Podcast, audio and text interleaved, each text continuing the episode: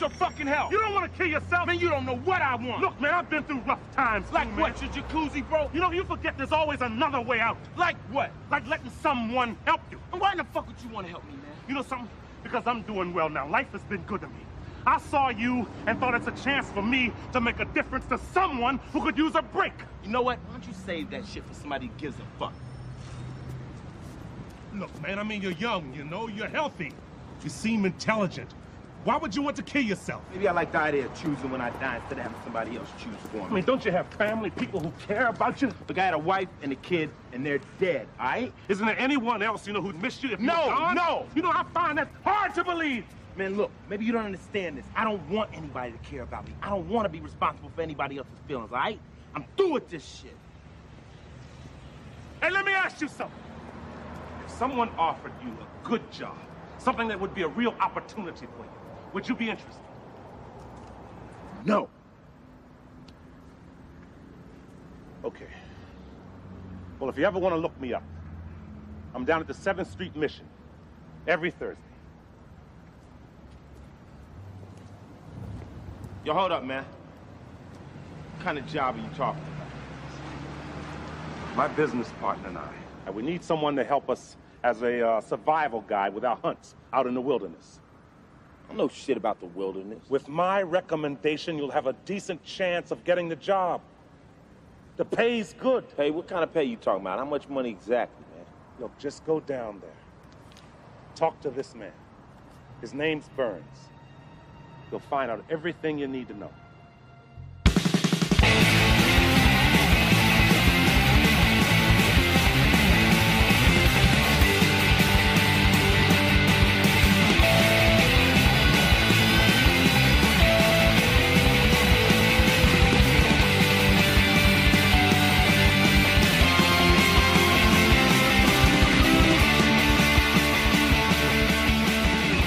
Hello to all of our listeners, and welcome to the first 2024 episode of the Film Effect Podcast, bringing you deep dives, top fives, and good vibes with each and every episode, all, of course, for the Film Effect archives.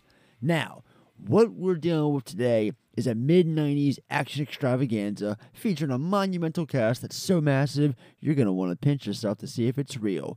Guys and gals, I assure you, you've never witnessed more fun on a ride quite like this. I'm Ed, I'm Justin. and this is Surviving the Game.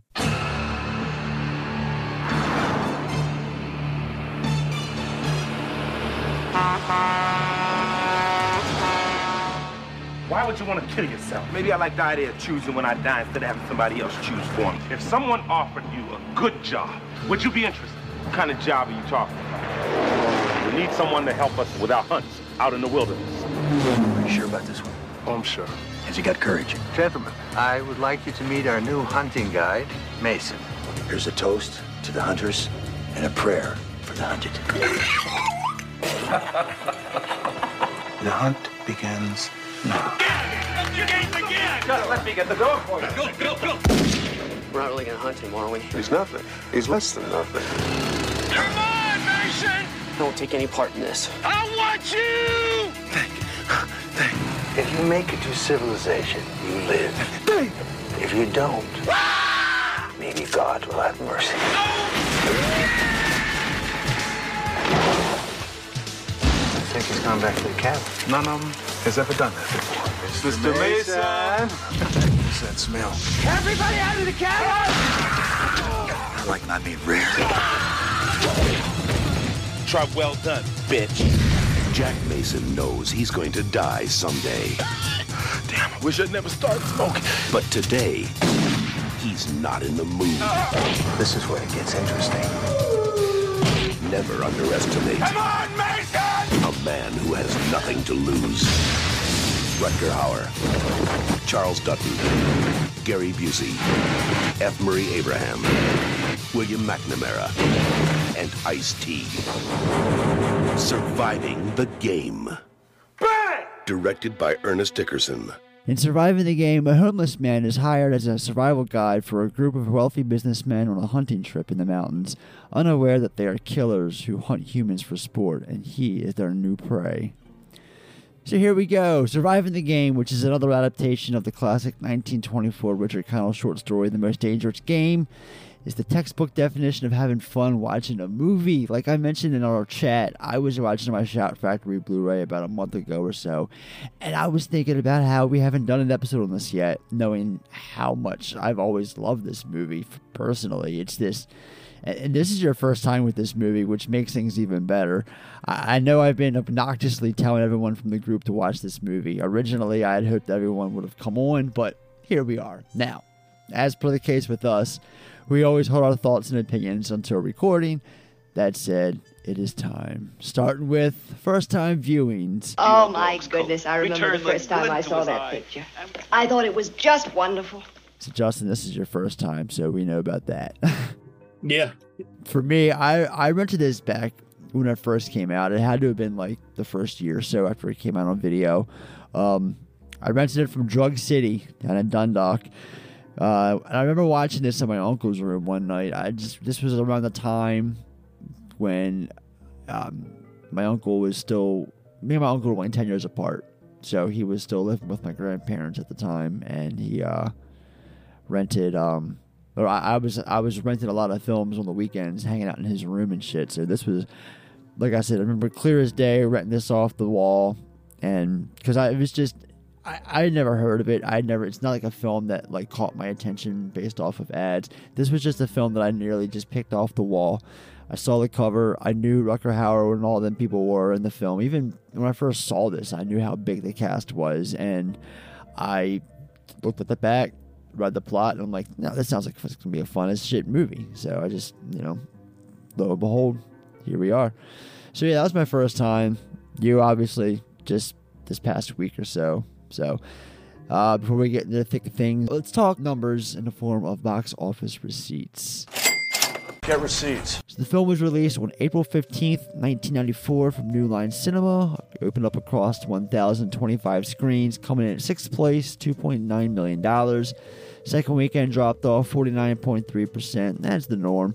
1.4 million, 13th place. Total gross $7.7 million against a $7 million budget. So it didn't didn't pull in too much money for Bob Shaye, but you know, it it yeah, they lost some money, but I'm sure it made it all back in run in home video sales, as a lot of films did back in around this time. Because video store, that, that revenue used to be big in the video store chain, and like once that went away, like they pretty much depend now on theaters and theaters only. I wonder about this one though, because it, this is like a movie that never really like caught on in the bigger like you know film lover culture. Like this is a movie people you never hear anybody talk about this movie. So i wonder even if video rentals were that strong for it. It's just a movie that probably not. And i remember when it came out seeing the ads for it and just being completely uninterested. Um looking at the cast now i'm like man that's a really good cast but at the time it was like they were guys that had like one or two good things under their belt maybe 10 you know eight to ten years earlier, so I wasn't super excited for the cast.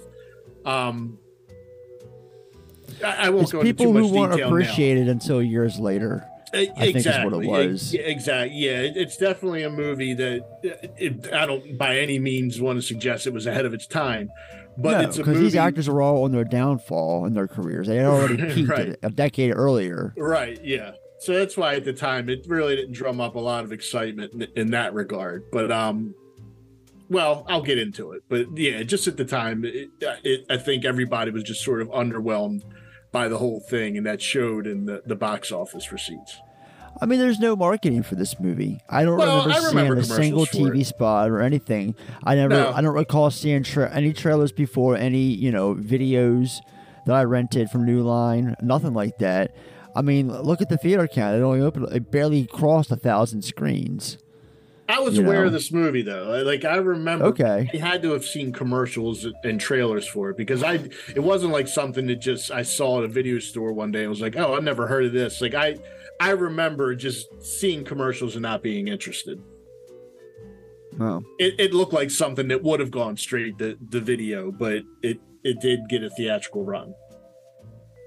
All right. Well, before we talk about the film itself, let's do our pre-dive top five.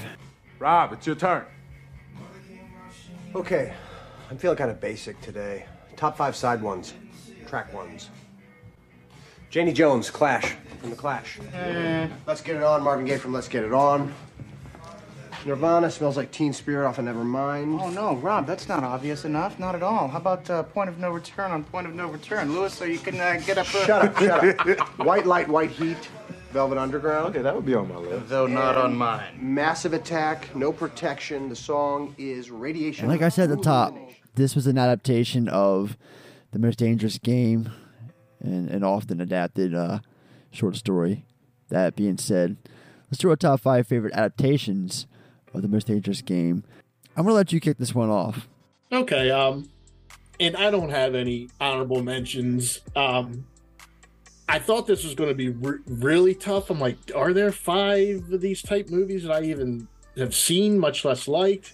Um, turns out there are, but And there's some loose adaptations too that I exactly, included, yeah, and I'll mention them. Yeah, they're not straight. It just takes that basic eh, hunting humans for sport idea. Um, and oddly enough, I've never seen an ad that an actual adaptation of the most dangerous game itself. Me neither. Uh, I've read the short story, but I've never seen an actual movie based on it directly. But um, so my number five is Battle Royale. Um, it's a movie I don't love as much as most people seem to. Um, I kind of wish I loved it the way some people do, but it's good enough. It's entertaining enough. Um, I haven't watched it in a long time, so I don't remember exactly why I'm not 100% on board with it, but I just I've seen it a, couple times, at least two times, maybe three. Um, and I've just never you know, just never fallen in love with it. But it's it's a good movie and worth a watch. It's interesting. All right, my number five is The Hunt, a film that came out a few years back during the pandemic. That was actually one of the films I got pushed back due to a, a, a rigmarole of things between gun violence and, and then the pandemic happened and it got pushed back. All in all, like a year and a half or so. But it finally came out and um, I wasn't mad at it. It wasn't the best film the film in the world, but it, it, it's you know kind of like you. Um, I thought this was gonna be harder as well, um, but the hunt, you know, I, I enjoyed. it. There's some things that I liked about it, some things that I didn't. I really liked the fact that the core cast of like the biggest names in the film were like spoiler alert killed off like as soon as you met them in like surprising fashion. But um, yeah, I had fun with it. You know, I've seen it a couple times since it came out, but uh, yeah, I mean, it's, it's enough for me to make it my top, my top five at number five. So, yeah, the hunt.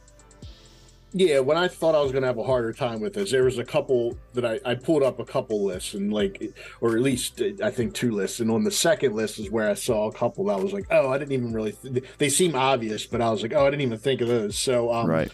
I was going to throw the hunt on my list, my top five originally. So I guess I could, I could make that an honorable mention. Yeah. There you it's, go. it's, it's not a great movie, but, um, fun enough. Um, and it tries to have some political overtones, which were somewhat interesting. Um, so yeah, I, I feel the same way as you. I wasn't mad at it. Um, but my number four is The Running Man. Um, and this is one that I, I, it seems obvious now, but I didn't think of it right, like right off the bat. But yeah, The Running Man's a, a fun movie. Um, I, I don't love it now as much as I did when I was like 14 or 15, however old I was when I first saw it. Uh, I saw it at North Point Movies. Um, I think maybe more than once. I really liked it when it first came out. Um, yeah, it's it's a little dated and, and corny now when you watch it, but it's still a fun movie. Funny enough, my number four is also The Running Man. There you go. Um, a film that I haven't seen in a while, actually, but Yeah, I've always here. liked. For I just actually bought it a few months ago because uh, Paramount put out this uh, really nice 4K slip co- uh, steelbook with a slip cover, but uh, it's one of those things that I bought just because I just spontaneously buy things, especially when it comes to new releases, and I just, it's sitting in my collection, and I have to watch it. So I should make a note to do that soon. but yeah, number four, the Running Man. Like I said, I've always liked the Running Man. I've always had fun with it. Um, just like you said, it's dated. I remember it being dated. It was dated when I first saw it in the late nine, uh, the late eighties, but you know, it's it's still a fun, fun, a fun film. Yeah. Uh, so mine number number three, right? Yeah, number three, um, another Arnold Schwarzenegger movie from that era, Predator. Um, which again okay, was a, okay. so is this is this stretching it because this was on a list? No, it's that I not at all. Go on. It's out. Okay. I'm, go on. Yeah, no, because again, it wasn't one that uh, immediately leapt to mind, and then I thought about. It, I'm like, well, yeah, I guess it is. Um, you know, a hunter hunting humans uh, falls under that rubric. So, um, yeah, I mean, I don't need to say anything about Predator. Everybody's seen Predator, so um, you know what a fun movie it is. Yeah, Predator is definitely a film that we have to cover. We have yet to cover. But the reason I said that is because my number three is Predators, which it's literally the same concept as the Yeah, first film, but it's it's the the, the idea is that. they're hunting humans on their planet. So Yeah. I, I I had to put that on there. That's that's And- definitely a movie I've always had fun with, and also a film that's commonly mistakenly mistaken as a Robert Rodriguez film, but he only Right. wrote the screenplay and produced it. He didn't direct mm-hmm. it. Um, yeah, uh, and- and- Nim- yeah, because Nimrod, Predator, someone that's his name, directed it. because Predator's almost two movies in one. You get that whole commando thing at the beginning, um, Mm-hmm. and then it turns into a hunter movie. But Predators is just it's just the hunting thing from start to finish. Right, right, with a bunch of who's who from like all around the world of actors. Yeah, With a- Adrien Brody is your your lead actor in that movie. I've seen that it, actually not all that long ago, but I don't remember if I like it or not. Like I need to watch it again. I I think I didn't hate it, but I probably would have remembered if I hate it, uh, hated it. But I, I don't remember much about it. That movie had no business being as good as it was. Let's Yeah. put it that way. It's a good film. It's it's fun. It's worthy of a Predator sequel. Yeah. So, yeah, but that's number three though. Uh, my number two, and I guess um, spoiler alert. Um, if you're wondering whether or not I liked the movie, uh, my number two is surviving the game. Nice, nice. All right, reasons we're gonna get into, right? Reason we'll get into. Uh, my number two. This is where we're gonna break off here. Um, ready or not, a film that Jocelyn always says that I always claim that I do not like, but I I swear I do like the movie. Um, in fact, that I have rewatched it recently, and uh, just just kind of uh, f- further confirms the fact that I am a fan of the film. Um, little fun horror survival romp with uh, a, a bunch of um, bunch of people, bunch of faces. Andie MacDowell's in that movie. Um, people I can't name off the top of my head for some reason right now, but he yeah, a lot of people in the movie. It's a good film though. It's fun. Anyway, uh, that's my number two. Now we're at number one. I did not like that movie, so Jocelyn can say that I always said I didn't like it because I didn't like that movie. I was ready to like that. Sean movie. didn't like it either. Yeah, I don't. I don't remember why. I just remember, I, and I remember I really didn't like it. So I might have to watch it again just to see what I hated so much about it. But um, it is not my number one. Needless to say, my number one is a movie, uh, an Australian movie called Turkey Shoot, a- aka Escape Mm-hmm. 2000, aka um, what is it? Blood Blood Camp Thatcher, I think. I might think something like that. I had a feeling Yeah. you're gonna have this on the list. I swear. I, yeah, th- I love this movie. It's a movie that the first time I saw it, I was like, that was cool, but it could have been cooler. And the more I watch it, in fact, I watched it after I watched this. It put me in the mood. After I watched this, I, I put put this I put uh, Turkey Shoot in the next day, um, and just loved it more than any other time I watch it. Just gets more fun each time. It's uh, you know it's a late seventies exploitation movie. Um, directed by Brian Trenchard Smith. Um, some people might Mhm. recognize that name. Um, score by Brian May, who's one of my favorite composers. Did the the Mad It's Max, the first film. two Mad Max movies. Yeah, yeah. Um, just a lot of fun. Uh, Olivia Hussey from Black Christmas and uh, Zeffirelli's Romeo and Juliet is in it. oh, that's uh, right. Steve, She in that. yeah, Steve Railsback from uh, the Stuntman. Um, it, it's just it's like a, a dystopian fascist government keeps people in this you know re- sends people to re-education camps and at this one re-education camp the the guy who runs it has some of his not you know his rich well connected friends come and they grab a handful of prisoners and, and hunt them it's and there's a guy who's like looks like a werewolf is involved in one part. It's just it's fucking awesome. Like i highly recommend it if you've never seen it. It's, it's pretty bonkers movie. Uh yes um number one surviving the game. We'll get into it Let's get the film effect breakdown.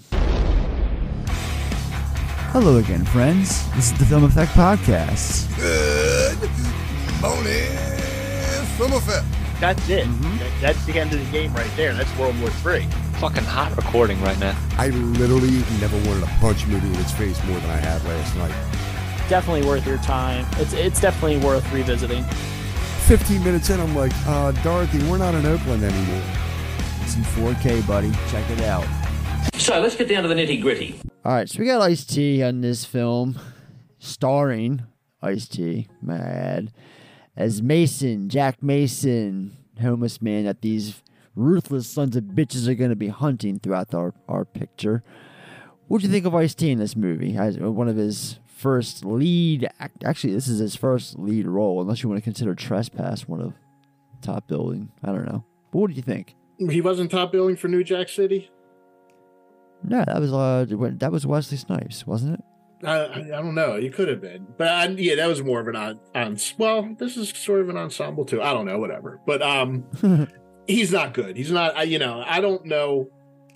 Ice T. I I know him from like all the stuff he did in the late 80s and early 90s. Um, I've never watched SVU or whatever one of those shows that he's on, so he might be spectacular on there. I don't know. Um, I just know that every movie I've ever seen him in, he's not very good. Uh, I like him as a rapper. He's just not a very good actor.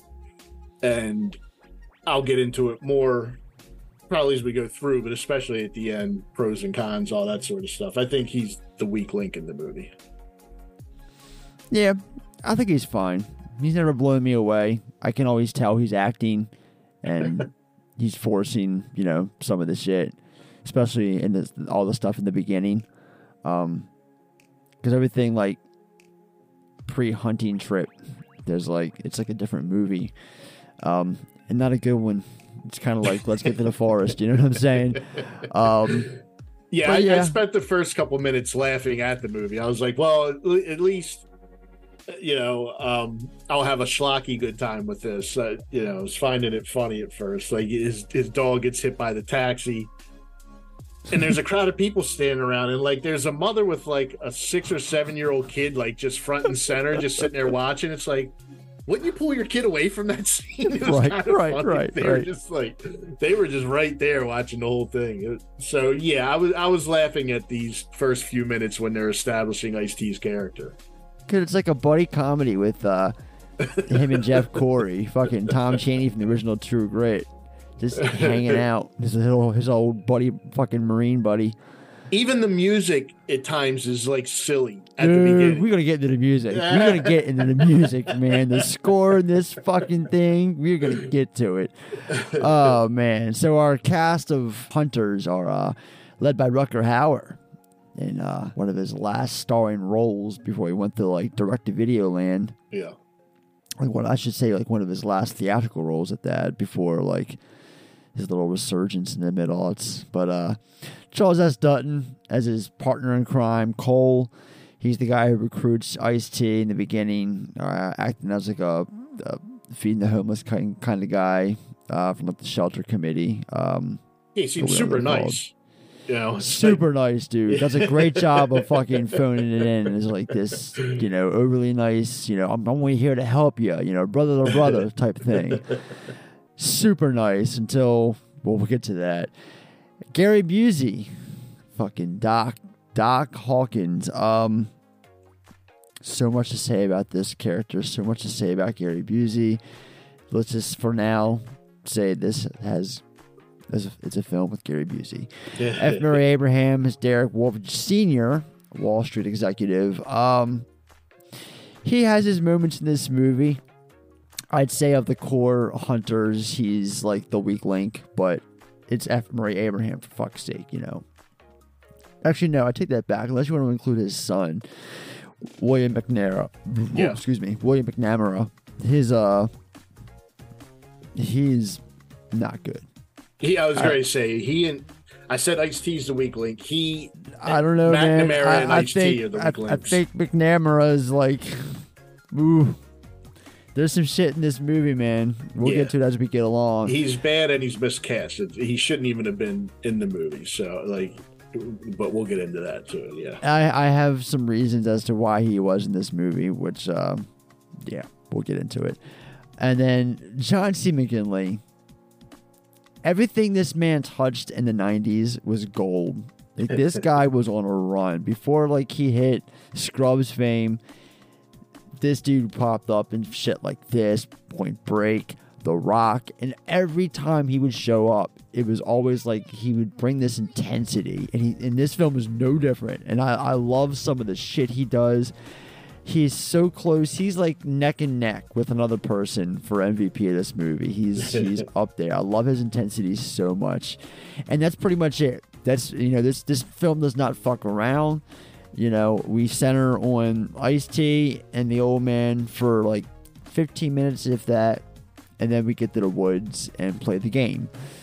So, um, let's get to the production history, talk about how the film, where it came from, and all that. So, the film was based on Richard Connolly's commonly adapted short story, The Most Dangerous Game, from 1924, celebrating the short story's 100th anniversary on top of this film's 30th anniversary. The story was first published in Collier's magazine. Director Ernest Dickerson, that's right, he's the director of this film. We haven't acknowledged that yet. It's directed by Ernest Dickerson. Um, signed on to direct after having a career primarily as Spike Lee's DP. He is uh, he was his personal director of photography for a little while. This is Dickerson's sophomore feature as a director, having both wrote and directed the Omar Epps and Tupac Shakur feature Juice a year prior. Ice T was becoming a respected actor at the time, having roles in New Jack City, Ricochet, and the recently mentioned Trespass. See our Judgment Night episode for further elaboration on that. Intending on continuing his acting career, he signed on to star in the action flick opposite Rutger Hauer in one of his final big screen roles before, like I said, going to direct to video land, before coming back in the mid aughts, starting with Nolan's Batman Begins. Gary Busey signed on as a mere cameo, intended on being the first hunter who was killed off early on in the film. Screenwriter Eric Bernt later expressed regret about killing him off so early. He also said that given the chance, he'd go back and change things, such as killing off F. Murray Abraham's Wolfe Sr. first and having Gary Busey's Hawkins take over as the role of a father figure to his son, Wolfe Jr. Can you That's imagine Gary Busey running around trying to fucking be like this fucking guy's father figure for the rest of the movie? Well, and that's where it looks like not not the father figure part, but it looks like F. Murray, F. Murray Abraham is going to be the first one killed off. Because he, It- yeah, the know, whole the- fallen beam and shit, and, and the, the fire, house. yeah, yeah. looked- I was like, oh man, they're killing him off pretty early, and it ended up not working out that way. So, um, yeah, it's it's interesting to hear that that the screenwriter voiced that regret because that's one of the not it's not a negative. I think it actually makes the movie stronger. Um, that Busey's character gets killed off so early, but also loving that character, I'm like, fuck, I kind of wish he Yeah, stuck around for a while. But it, but it, it, it makes sense for the story. It, it doesn't bother me at all. It's a good, it's a good choice story wise. Um, but it's you know you greedily want more of that character. and shot entirely on location in Washington State. No sets or sound stages were used during production. The outdoor scenes were supposed to take place across the Oregon border in the U.S. Northwest. However, they were filmed in the locations of Entiat and Wenatchee. Lake Wenatchee and Wenatchee National Forest are also featured in the film. While staying in Wenatchee, Washington in September 1993 during the shooting of this film, F. Murray Abraham was injured in a car crash, suffering a fractured wrist, bruised ribs, and facial lacerations after he was struck by Guy E. Kensenberg of Fall City, who was driving drunk. Abraham's Ch- Chevrolet Lumina was wrecked, though he recovered, but Katzenberg was killed.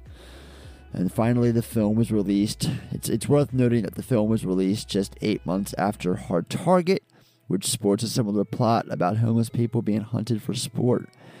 I've never seen Hard Target. That's why it was not on my or even mentioned. In I my was top wondering. five. Yeah, I, see, I thought you would have it on your list. I figured you had seen it and would have it on your list. Yeah, I- that that might be another reason why I wasn't so psyched for this movie because I did see Hard Target and I didn't like it. So okay. I might have just been like, yeah. I was about to be- ask you what your thoughts of Hard Target were. Yeah, I I don't love John Woo. I, I let me let me rephrase that. I love John Woo's Chinese movies. I don't love his American movies, and that includes Face Off. Face Off's the best of his American movies, um, and I like it, but I don't love it. I love Face Off, and I think I don't know. I mean, it's a film that I've you know I saw in theater. Me and Corey's actually saw that in theaters with his mother. Um, but yeah, I don't know. I've always loved it. I've always had a fun time with that movie. I mean, it's fun watching. I, I just you know picked up the Kino Lorber 4K and was watching it couple weeks ago, and having a good laugh at like the obvious stuntmen that are in that movie that are trying to look like Travolta and Cage, but look nothing like them. The scene when the and the, at the end when the the, the, The boat, boat? wreck Yeah. happens, the stuntmen that are flying are like, holy shit! It's almost like I'm gonna get you sucker, where it's like they obviously it's Right, like somebody right. else. Or the guy who does the, the motorcycle jump or whatever in T two, there's like a shot of Schwarzenegger. Yeah, right. nothing like him. It's like they Oh, slapped man. a shitty latex Schwarzenegger mask on somebody's Yeah. face. It just doesn't. Yeah. Yeah. it doesn't look real. Oh, that's funny as shit. All right, let's get to the film discussion. So we got opening credits intercut between Ice T's Mason, who's scrounging for food from the dumpster because he's homeless, guys, and an unknown man being hunted in the wilderness. The credits end as the man is shot and killed with an arrow, while Mason's dog Bingo is hit and killed running out into traffic. Meanwhile, Charles S. Dutton's Walt, uh, Cole watches Mason as he carries his dead dog away from the scene. And I just noted here that there's so much blood all over this taxi's grill Yeah. from this dog being hit. Like, how fast was this fucking taxi going? Like, the dog exploded all over the front of his car. That's car. I or mean, it was like it was like a gore scene, and that mother's just standing there with her kid. It's like get that fucking Right. kid out of there, man. What are you doing? but the thing I that I noted in this scene, and it's again, it, this isn't so much on Ice T because this is more of a, a script thing. But it's like they set his character up.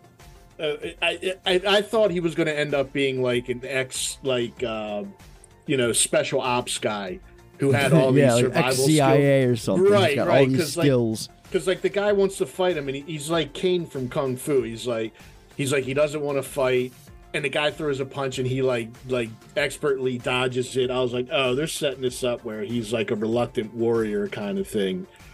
And no, he was just like a No. real poor guy who ended up he, he was like always one step away from being a bum and like ended up being a bum. So it was like I was like, oh, like that the whole character for being the protagonist is just it's written weird. Like Ice T should just shouldn't have been the guy. He just doesn't have the chops.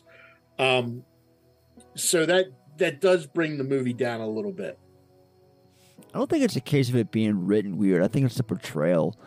Because he's just an average Joe. He's not supposed to be like this, you know, ex ops and shit. He's he's just a, a regular guy down on his luck, and he happens to run into Charles S. Dutton, who makes his luck even fucking worse.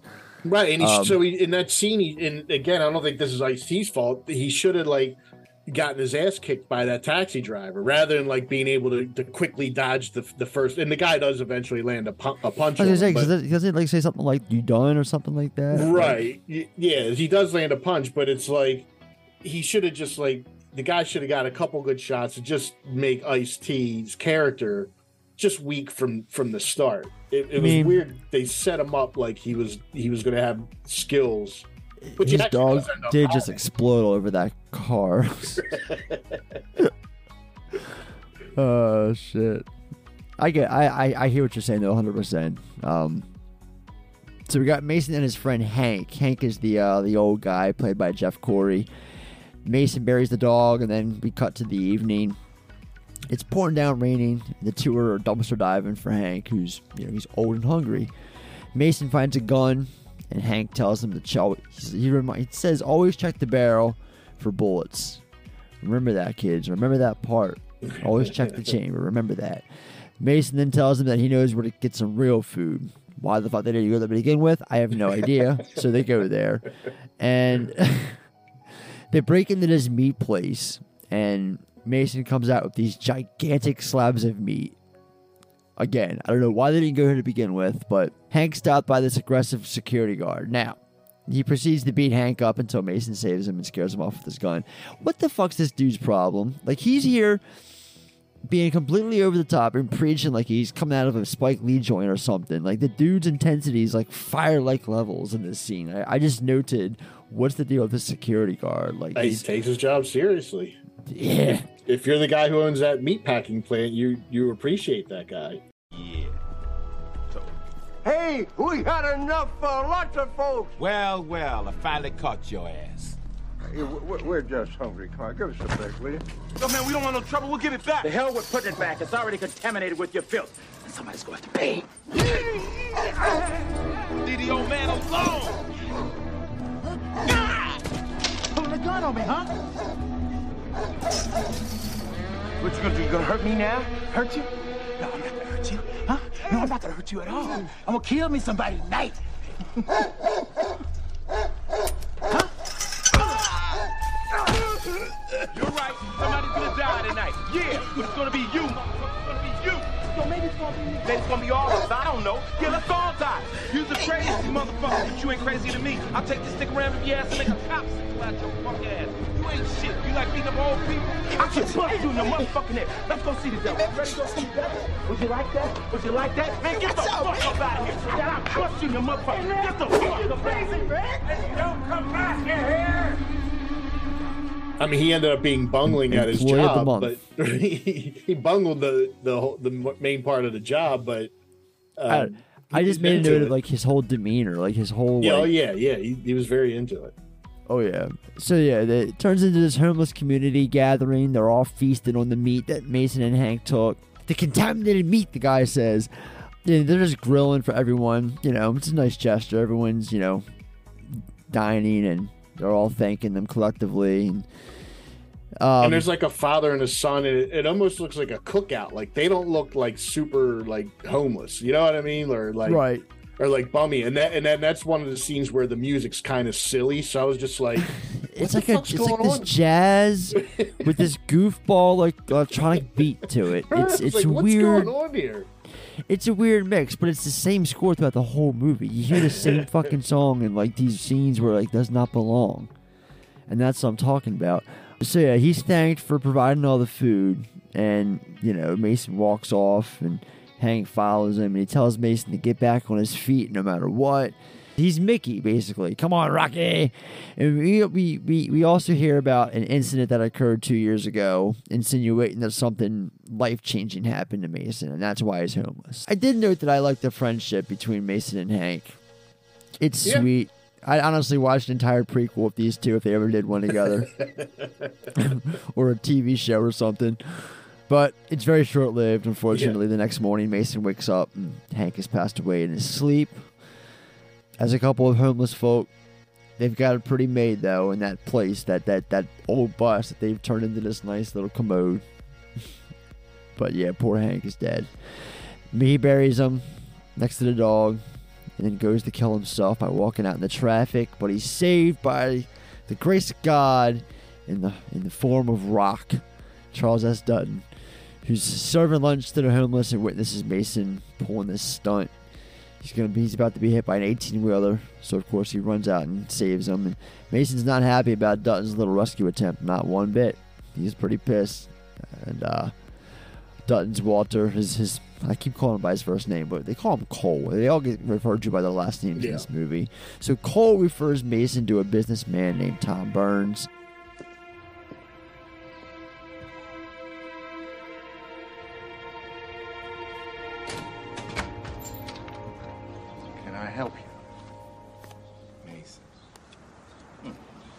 My partner.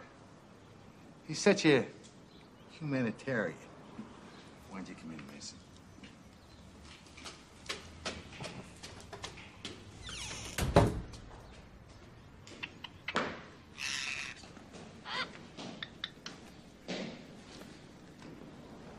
Sit down.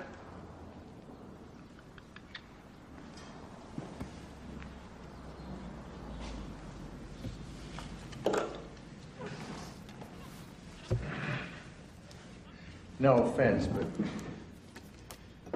you don't look like much of a hunter to me. I was just getting ready to say the same thing about you. I've already got the job.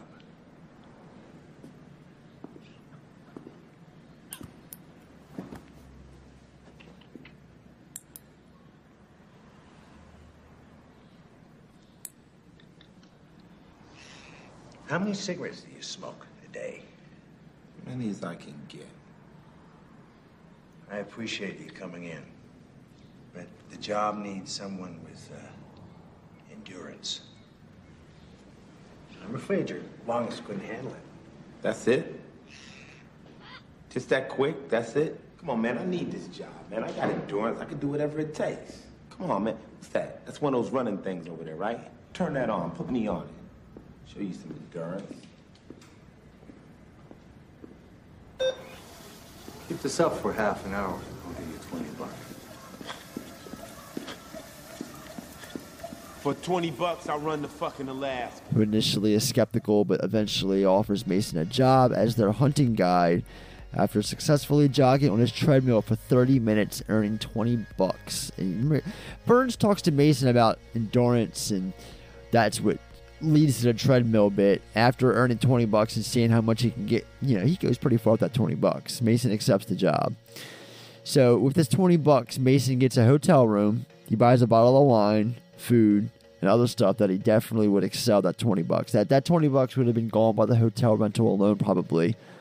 Well, these are you got to figure these are 1992 prices, so you could maybe get all that stuff for 20 bucks back there. Those hel- those hotel rooms like you rent them by the, the night and they're like flea bags. So yeah, they they were pretty cheap back then.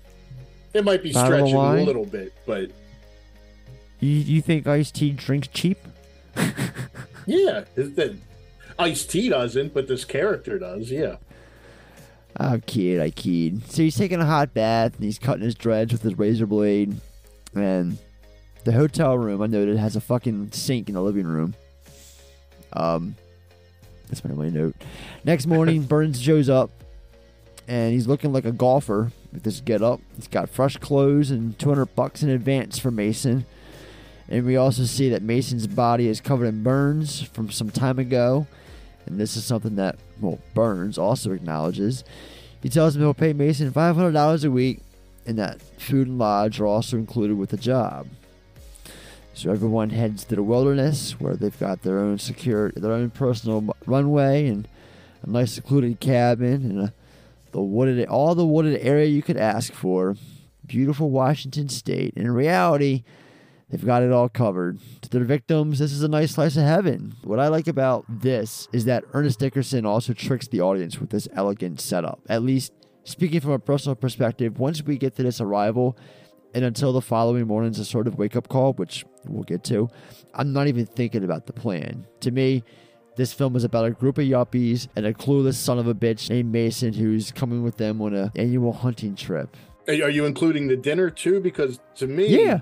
Oh well, to me, see, no, the dinner. th- There's so many. They're fucking with him at the dinner. They're having a good time. Oh, I know. Oh, no, no, no, no. We'll get to the dinner part. Trust me. I know you're. I know what you're referring to. And I actually noticed that I, I made a note myself of, of what you're what you're getting at. Yeah, I mean, when, when they first show up, though, yeah, it's it's easy to forget for a minute that they're going to be hunting him the next day. It- you know, it seems just like a, a just a bunch of guys getting together to hang out at the lodge, sort of thing. Yeah. But the dinner scene. Well, I mean, it's next anyway. So Yeah. Be- before we get to the madness of Gary Busey, I wanted to mention Rutger Hauer in this scene and how he's he is deliberately throwing hints of their true intentions at Mason while telling him to slow down, cherish the moment, get to know the animal before you eat, that kind of shit. Yeah. And everyone else, like Charles S. Dutton's you know, Cole, is also playing along with their comments about the following day and everything. Take your time. Enjoy yourselves. I am. Life's true pleasures are so unpredictable. I say, cherish the moment for what it is. Observe your food. Smell it. Touch it. Put your mind into it. And then when you're finally ready, consume it slowly. you do it your way, I'll do it mine. How in the hell did you become such a tough, fucking terrific chef? We don't believe in the, the average processed food. We handpick carefully. Cole's the real expert. There's a poem. Yeats wrote it. Miss Cole, could you tell that this meat would be this glorious while the boy was still breathing? Oh, yeah. I was pretty sure about it. Well done. How could you tell? Well, it takes some experience, but you learn what to look for. I mean, you consider the, uh, you know, the animal's age, um, what condition it's in. Mm-hmm. It's hair. Mm-hmm. It's musculature. How it was raised, you know? You can pretty much tell. It's something that I honestly never really thought about until recently while going back and watching this. Yeah, and and Busey's like pushing the pig's head towards him, like they're just they're fucking with him the whole time. It's all right there, staring Yeah. Mason right in the fucking face, dude. Yeah. He's trapped but doesn't know it yet because these people are showering him with things that he's not used to having. You take a broken man, you give him a do or die situation like this, and we'll see how much he really wants to live, or just right, give a man he a wanted, fish. He wanted to believe it was on the up and up. It was it was Right. too good to be true, and it turns out that it was too good to be true. Like and and, John C. McGinley, he can't even disguise his contempt. No, for he he, he can't even fucking just- hold it. He can't he can't hold it together. He's mean mugging him the whole time. The- oh my god. it's one of my favorite moments. He's just fucking sitting there and and, and I think this is the same part where he gets the cigarette, the cigarette part. He offer, he asks for a cigarette and he gives him the whole pack. Busey and the McGinley's whole just pack, yeah. eat. I, no, it's before that because they're still eating at that point. And McGinley's just fucking eating and mean mugging him. And fucking McNamara's like, I'm not hungry. I'm not gonna eat. You know, that's the breakfast scene. I'm I'm getting my scenes mixed yeah, up right now. he- but he yeah, doesn't eat at breakfast. Yeah. um, At but this this all leads to the moment of this film. In my opinion, this is like the most talked about, most remembered f- sequence or, or moment of this entire movie, and that is, of course, Gary Busey's Prince Henry Stout monologue. And it starts with Mason asking Busey's doc for a cigarette, and he gives him an entire pack, and then um, Griffin, which is John C. McGinley's character, the looks he's given Mason, like I said, and how spot on the mean mugging portrayal is, and how intense he can get. And Mason tells Doc to ask him anything he wants about him. So he asks about the fucked up scar on his eye. And so he answers with the monologue he's talking about. When he has, he calls it his birthmark. On his eighth birthday, he got a um a bulldog from his father, named him Prince Henry Stout, and he was strong and they were, father they, trained him by taking him out with the dummy and, and throwing M80s and he would attack. And then it got to the point when he was 13 years old it was his birthday and he took his father took him out and instead of throwing M80s at, the, at this dummy now he had to light them and throw them at the dog himself and, and the actual dog and then he had to fight and he was pretty much his, his father put him in this do or die situation. Either the dog lives or you live. Someone's gonna die someone's gonna live someone's gonna die. The dog comes at him and he you know with all of his pressure with his arm wrapped around him and his elbow or his forearm in his in his jaw, locked in his jaw he breaks his neck. And then he, talks about um, licking the blood, wiping the blood, licking it, and then his father says, "Welcome to manhood," and that's why this is his birthmark, referring to that quote unquote fucked up scar underneath of his eye. But yeah, this this like I said, this this moment, uh, according to Rutger Hauer, Gary Busey wrote the entire monologue himself. The script had several scenes of Hauer's character Burns establishing his natural leadership by reminding the other hunters to abide by his rules. Originally, the, the uh, dinner scene would be the moment where he puts Busey's character Doc back in his place. However, on the day of rehearsals, Busey came up with a two-page monologue about his dog and how he wanted to try out that he wanted to try out. And Hauer felt that Busey was obviously trying to steal his scene away by not giving him a chance to intervene in his monologue. So during the actual filming, Hauer improvised a quick response to the story by calling it bullshit, which greatly confused Busey. However, Busey's delivery was so impressed, he, he, his delivery impressed uh, Dickerson and everyone else that was watching that day so much, impressed him so much that it was kept in the final film, and Hauer's retort wasn't used. I know more about you than you think, Mason. Probably do. but I don't know shit about you. Well, ask me something. Ask me anything you want. All right. How'd you get that fucked up scar up under your eye? I refer to that as my birthmark. On my eighth birthday, my father brought me a bulldog, a fat little bulldog. I named him Prince Henry Stout.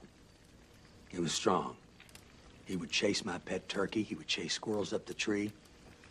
I trained him. I raised him. I fed him. I groomed him. I took care of him. I love that dog. I love that dog. More than anything in the world, I love that dog. My father gave me a handful of cherry bombs and M80s and said, You're going to train this dog to be a protector. So every Saturday afternoon, I got behind a little dummy my dad built, and I'd toss these cherry bombs and M80s at the dog. Boom, boom! That dog was scared at first, but after a while, he got angry and he would come at the dummy. Wow! He'd get the dummy and rip it apart. Head was off, shirt was gone. So, 13 years old, birthday time, got me a 12 gauge shotgun. We're going hunting. I was so excited. We went out in the clearing in the woods. My dad laid his gun down, took my gun and laid it down and said, Son, today you're going to learn to control your emotions. You're going to do things that some men are unable and unwilling to do. Follow me. I followed my dad. We went around a clump of trees. There's a little corral built. There's Prince Henry Stout chained in the middle of the corral. My dad took out a pocket full of cherry bombs and put them in my hand and said, Get in the corral. Here's a lighter. I want you to light those cherry bombs and throw them at the prince. You're gonna face manhood. You're gonna fight that dog to the death. He's gonna kill you, or you're gonna kill him. Now!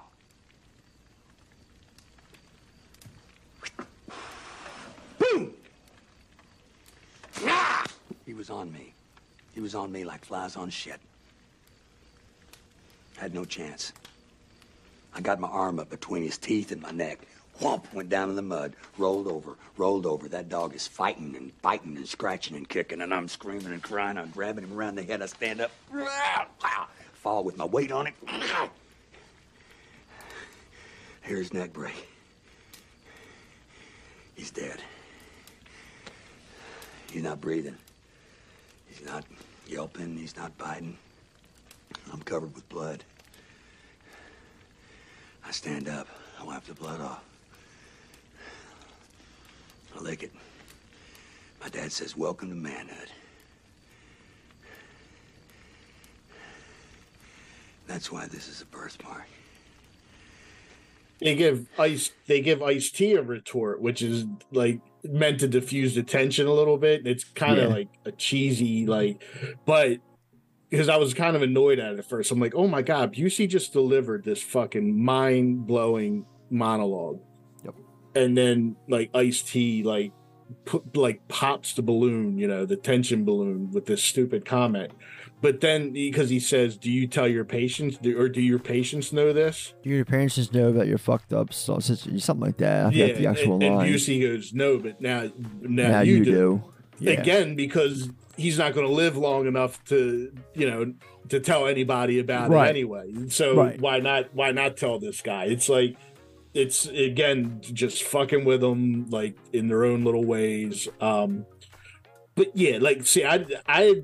I've never heard anybody say one word about this movie, good or bad. It's kind of a movie, that, at least on my radar, just faded away without comment. No one talks about it, dude. No one I- ever I talks about know- this movie. Well, you said that the the monologue though is what's remembered, and it's like I've never heard anybody, I've never seen anybody post it online, um, but like in the conversation of all time great monologues, this needs to be in there because it's fucking Yeah. fantastic. It, Yeah. It's it's amazing actually, um, and I like it even more knowing that Busey completely came. That doesn't surprise me, um, and it seems very naturalistic the way he delivers it.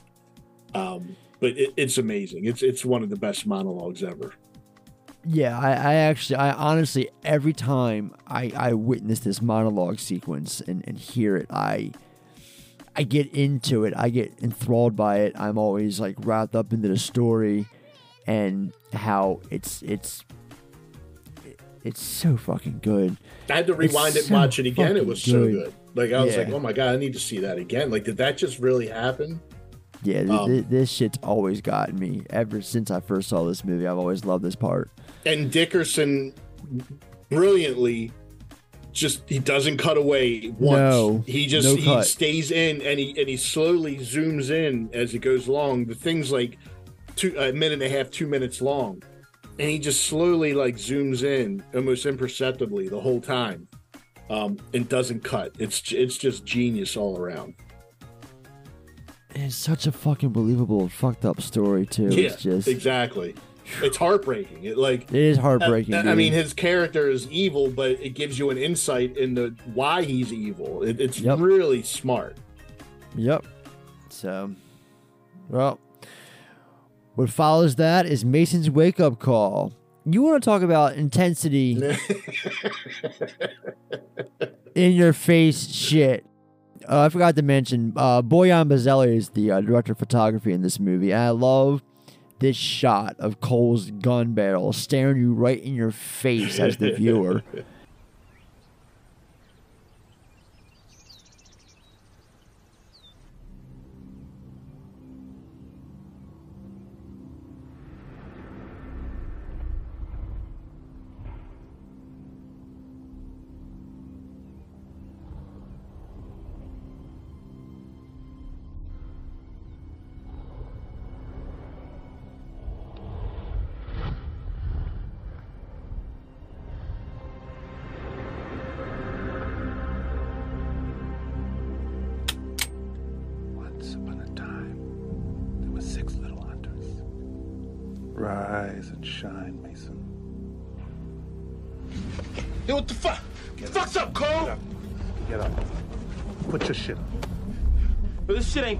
Shut the fuck up and put that shit on!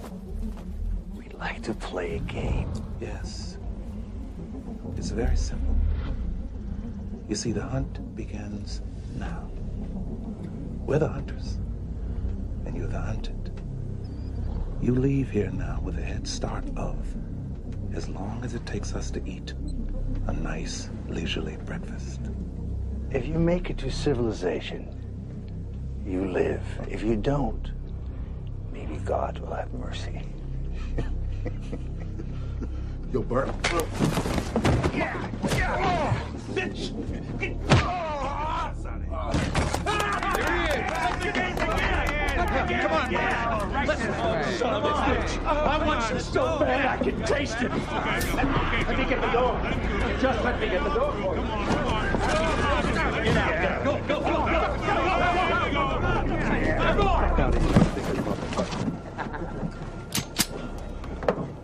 Rod.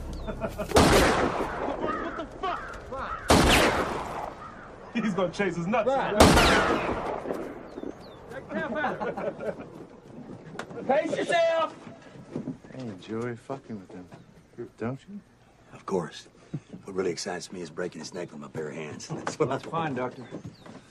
But I can assure you, I fully intend to shoot that son of a bitch myself first. This one better last long enough to make it a challenge. Oh, trust me, he will. Dude, the way everyone acts while parading around Mason while he's being thrown out of the cabin. Like, McGinley is so unhinged, spit in his face. I want so bad. F. Murray Abraham is so excited. Like, Hello, Mr. Mason. Let me show you the door. And everyone else is just clapping at him and tossing him around like a fucking pinball. Oh my god, it's it's it is like it is a wake up call from hell.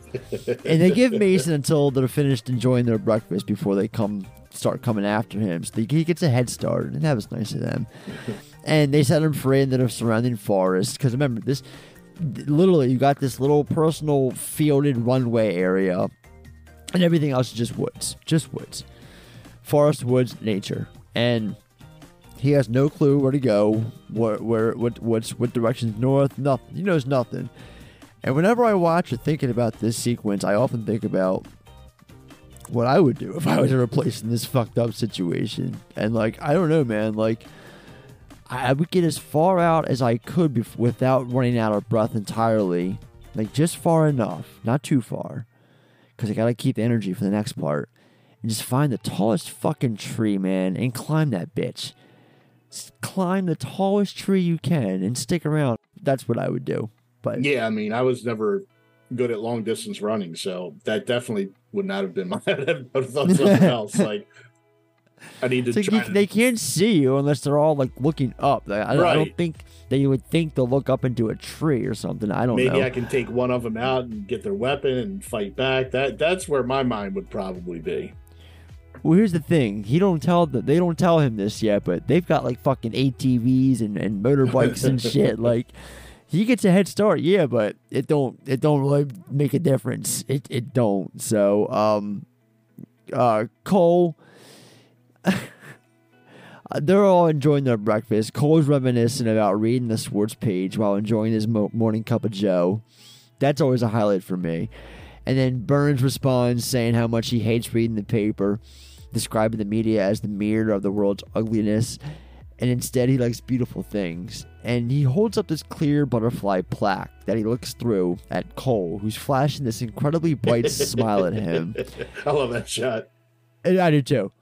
And okay, where are you at on Cole and Burns being an item, like a closeted couple?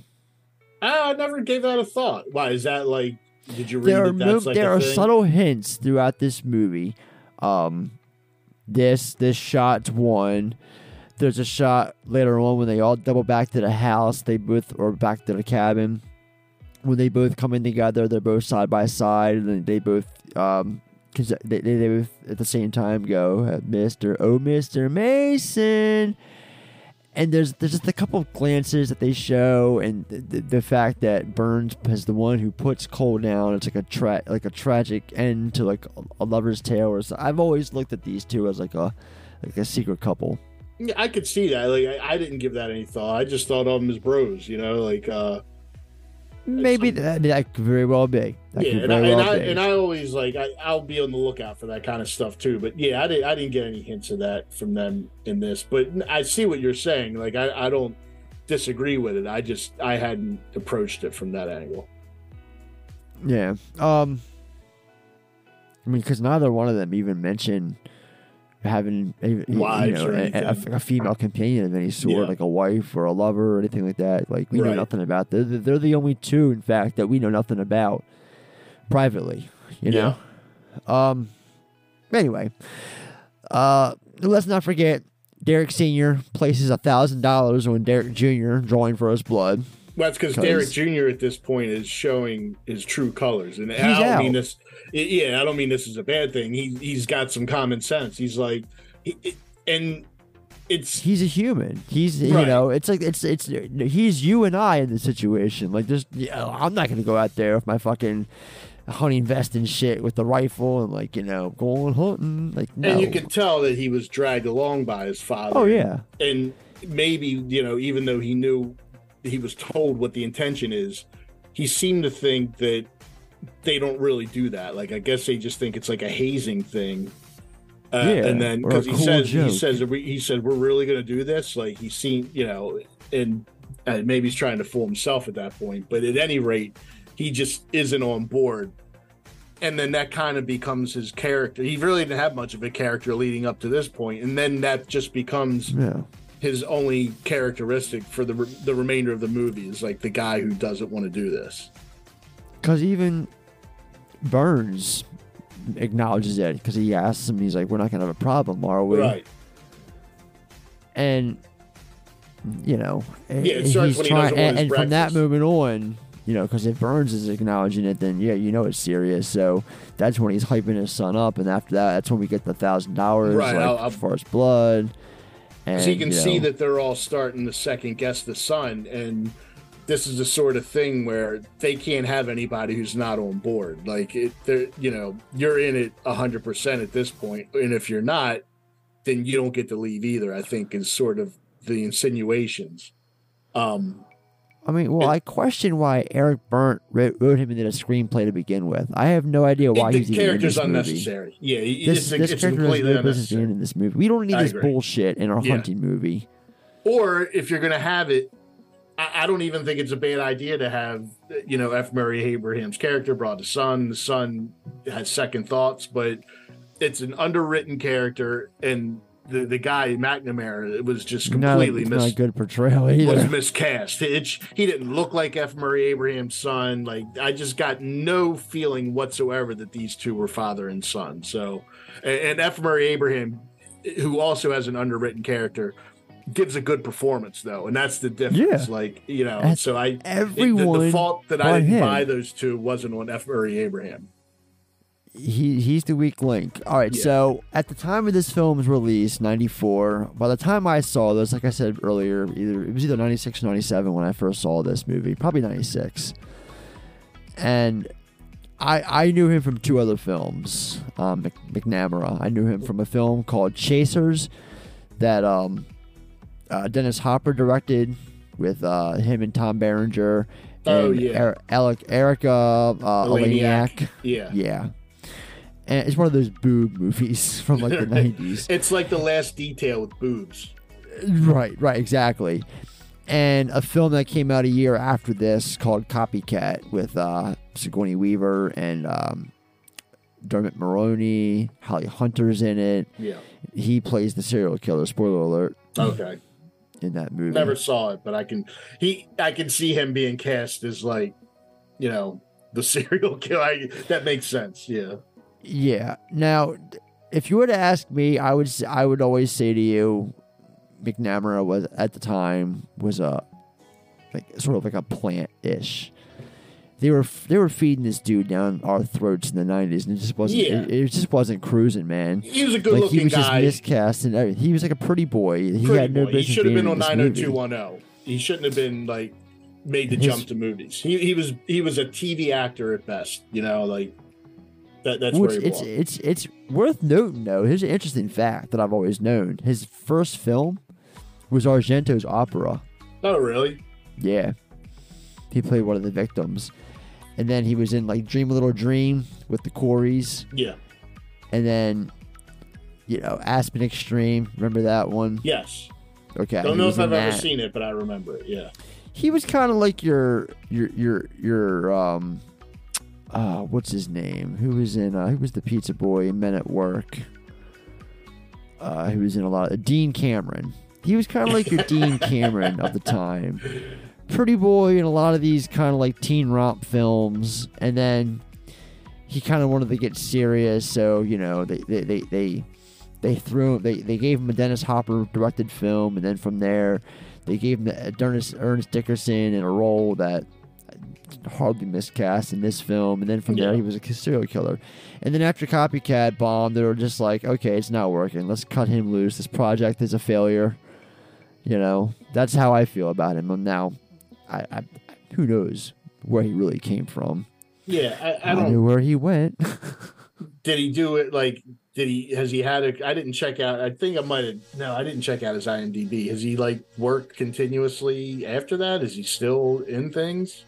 The last theatrical film he was in was Jerry Springer's Ringmaster. Oh, geez, that was a long time ago. Has he done TV? Because, like I said, he just He's looks done like a- work. Yo, he yeah, look- he's yeah, done- he looks like a TV. He seems to me like he could constantly be So- employed in, in different TV shows, like just Not a show lot up of for an TV. episode or two. Not a lot of TV stuff. No, Oh, no, no, really? don't get it. Huh. No, no, no. Um, some TV stuff, but a lot of direct-to-video stuff throughout the the. Yeah. I mean, he, he's had a steady career as an Yeah, good for actor, but just not Good. stuff that I know of. Yeah. I mean, hey man, if it pays the bills, do what you do. Exactly. I, I don't begrudge anybody if they Right, make right. a living at, at, in you know in movies and TV. Good for And them. the last film that I see that he was in was 2020's The Second, a film starring Ryan Phillippe and Casper Van Dien and William Katt. So, William Katt, folks, he was the uh, Greatest greatest American hero. American hero. so, uh, let's get back to the film. Let's uh. So the after breakfast, the uh, hunters get on their bikes and ATVs, and they head straight towards Mason. Like they always go the same route. That's what they say. They always, they always go the same route, and Mason's left a foot trail that's apparently so big that Stevie Wonder can see it. And my notes. I love my notes sometimes. Talk about the Cherokee jacket that Busey's rocking. yeah, he, he I does. fucking rock- made a note of that 'cause got I was so moccasins, too. badass. Yeah, he's got he's got like a whole Indian look. he does. It's great. It's it's like a. Wasn't this? This is the same year as uh, on Deadly Ground. This that was another Cherokee influenced action film. What from year did uh, this come out? ninety four. Oh, I thought this was '92 for some reason. Okay. No, that's 94 right here. Okay. We're on 94. And yeah, actually, I, I am right because uh, on Yeah, Ground came out in 94. February, and this came out in April, two months later. Yeah. Um, let's see here. Uh, so uh, after nearly being shot by McGinley, Mason decides to head back to the cabin, and this is where we see the collection room, aka the trophy room, which is a room of all the fucking heads of their victims that they kept in these jars with their name plaques, and they see an empty jar, he sees an empty jar with Mason's name plaque on it. And the one thing I don't like about this film is how convenient the writing is, with Hauer somehow always correctly assuming where Mason is. Like in this scene, he's like, I bet you he doubled back to the cabin. They all go back to the cabin. Well, you know what? There's fucking Mason at the cabin, and it continues on. I will, I will acknowledge it as we go on, but it, it, it starts here, and it happens a lot in this movie. See, I Um, liked I liked it here though because I liked the inter the interaction between um, Dutton and Hauer, where Hauer's like, "I'm having a thought," and Dutton has it at the same time, and he's like, Yeah. Nobody's ever done this before. It's like they're they're sharing like a little bit Yeah, of history you're between right. the two. I, I like it for that reason. It's a, This one it's a nice little character. that. I moment. forgot about that. Yeah, you're yeah, right. It's, That it's a funny. cool little character moment that I, that I really like.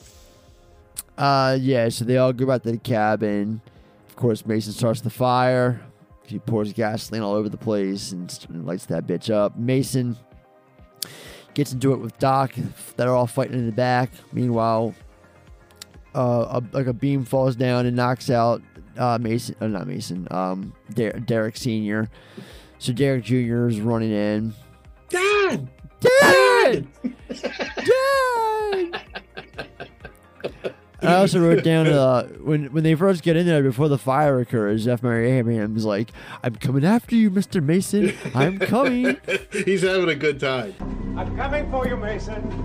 Here I come, Mason. He I is like- excessively excited about this whole Yeah. hunting thing. I really like it. He's got all of them do. It have Yeah. at least a moment or two where like their characters really shine. Like F. Murray. I wrote that exact same thing down. It's in my prose, dude. Spoiler alert.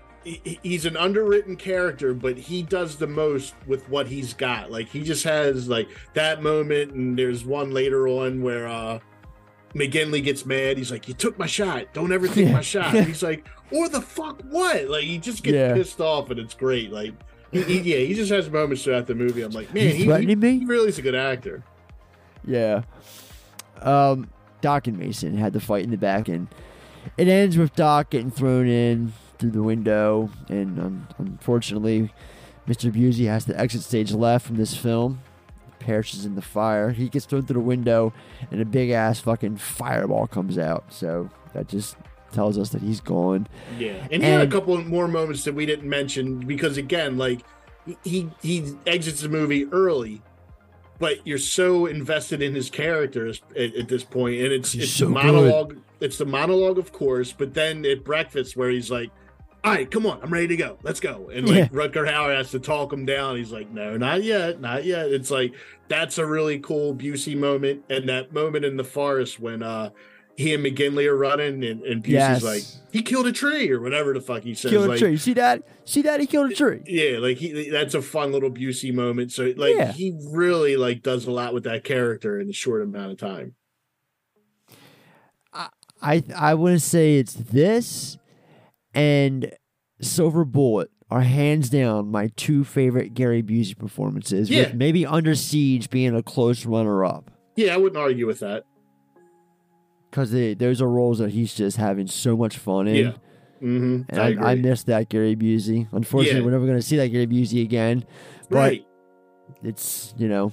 Um, That's what I thought because this was post accident. Like the accident was in the late '80s, I think. So, like, every, I think everybody tries. You know, he's crazy nowadays, and it's like, oh, well, that motorcycle accident. It's like, I, he had some years after the accident where he was still putting in good work, and then I, it went off the rails at some point. When did his eye start to sag?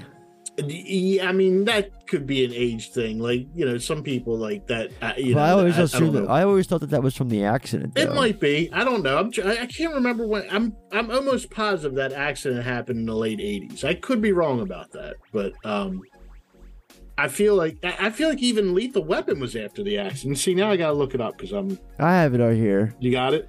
Yeah. Oh, oh, okay, okay. Um, 88 was when that happened. Yeah, right. That's what I thought. So, well, no, Lethal Weapon was before that.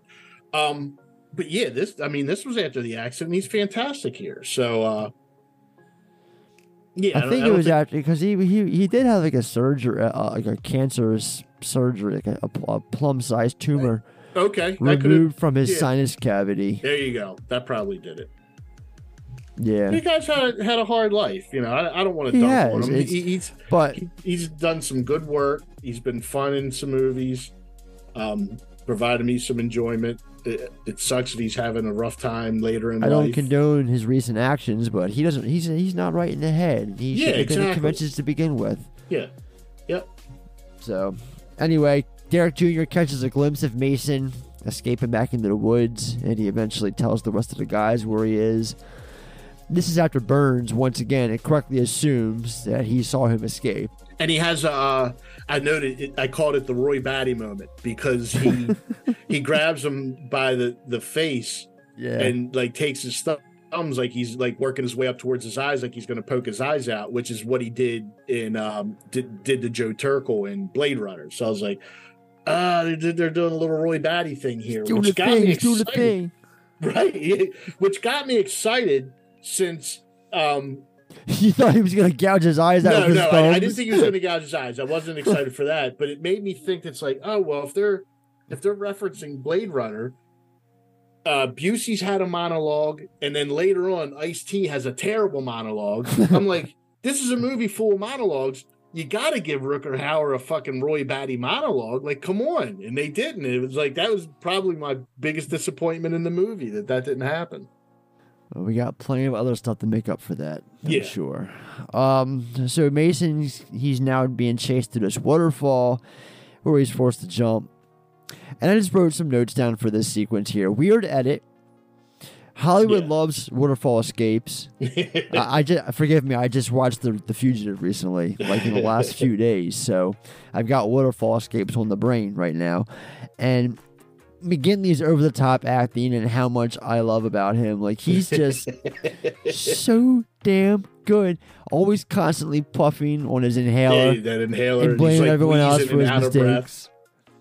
He's And like then I wrote talking in down in high bulk- pit, like he, he can't catch his breath, and he's like, "You talking about Sharon?" It's Yeah. like it's a it's like a great voice that he puts on, and Puff before he can inhaler, take those hits on that inhaler, it's fucking brilliant. Like, like damn, that guy's good. And I wrote down in all caps, "No way in hell his cigarettes would be dry." right? Yeah, exactly. They they try to point like make it the obvious way. Fuck They're no, still dude. dry. It's like no, the fuck, Fuck they're not. no! What kind of pocket you rocking? They better be no, no, not even zipper. They wouldn't say those things. There's no not fucking bulldog's chance in hell. oh man. Um. Speaking of not a chance in hell involving cigarettes, there's no chance in hell these fucking cigarettes would like be lit on these trees, puffing, smoking the way they are. Not a chance in hell, especially with today's cigarettes, with those FSCs or F no F, F yeah FSC. That's not right the first time. FSC cigarettes. Yeah, in 2008 or seven, they started. They made cigarettes to where they like went out if you didn't puff them after like a minute or so. It's called FSC, fire safe chemical, and they were like they've been a nightmare for smokers since then. Anyway. We'll see, but this again was '94, so Yeah, different cigarettes. time. Could, But a still- tree could smoke a cigarette at that point. This tree is puffing away. There's so much smoke. But And it's another good little does. Dutton moment. Like he, he's like, tricking I- them. I told you he was good. Yeah. Told you he was good. And he uses this to lure uh, McGinley away, and he knocks him out and essentially kidnaps him. He jumps down off of this uh, this tall rock or the trees, and knocks him out. And he carries him to this cave, this very obvious cave in this in this boulder. And once again, Burns knows where Mason is, but this time he gets a pass because th- this is my flaw. This scene here, Mason not Ma- Mason so far has been pretty smart with this whole survival thing, but you're really gonna start a fire in the open cave right there. and have the I don't even think it was a fire. I think he had the flashlight, like bla- like or Is a that lantern no? or So they have a fire. I thought. Did they have a fire? I thought. Yeah. Was, I thought I remembered like a, a flashlight like, he had. dude. so fucking obvious because even because because you we see Burns is talking to Derek Senior and he's like, I know where he is. Yeah, he's smoking You a joint. and He's like, I, I I know I know where he is. So you gotta know where he is. You do? He gives him the binoculars. He's just like points ahead. It's like, well, yeah, look at that fucking bright ass fucking, you know, light coming out of that tunnel. That's up on top of that mountain, that boulder, or whatever that thing is. It's it's it's funny. So yeah, this this is where Mason learns why um, Griffin McGinley is always he, why he's taking part in the hunt. We learned that his daughter was murdered by a homeless guy a couple months back, and now he's venting his rage, which was enhanced earlier when he asked Mason what happened to his family, and Mason responds with, "I killed them." What's up? Big tough cowboy, you scared of a few little bugs? Ain't never slept on the ground before? I sleep in a bed, shithead. Not like an animal. Hey, just because you sleep on the ground don't mean you're an animal. It just means you're poor. Maybe. That may be. But you, Mason, are waste. You know what? I'm getting tired of your man. You know, what if I took this gun, right? And blow your motherfucking brains out? Then you bleed blood just like me. Maybe then you'd understand. I don't care about my life anymore. Don't you understand? I don't give a shit. I don't care.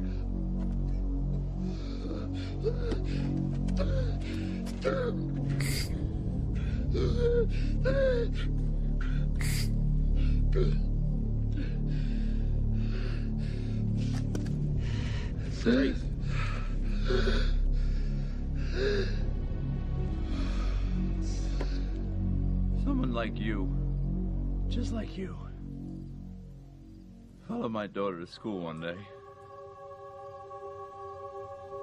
The police report said that she tried to get away from him. Nobody never caught him. And for all I know, it was you. Ain't that a bitch? Yo, motherfucker, you got a personal problem, man, and it ain't got jack shit to do with me. You said you fucking You don't know shit about me.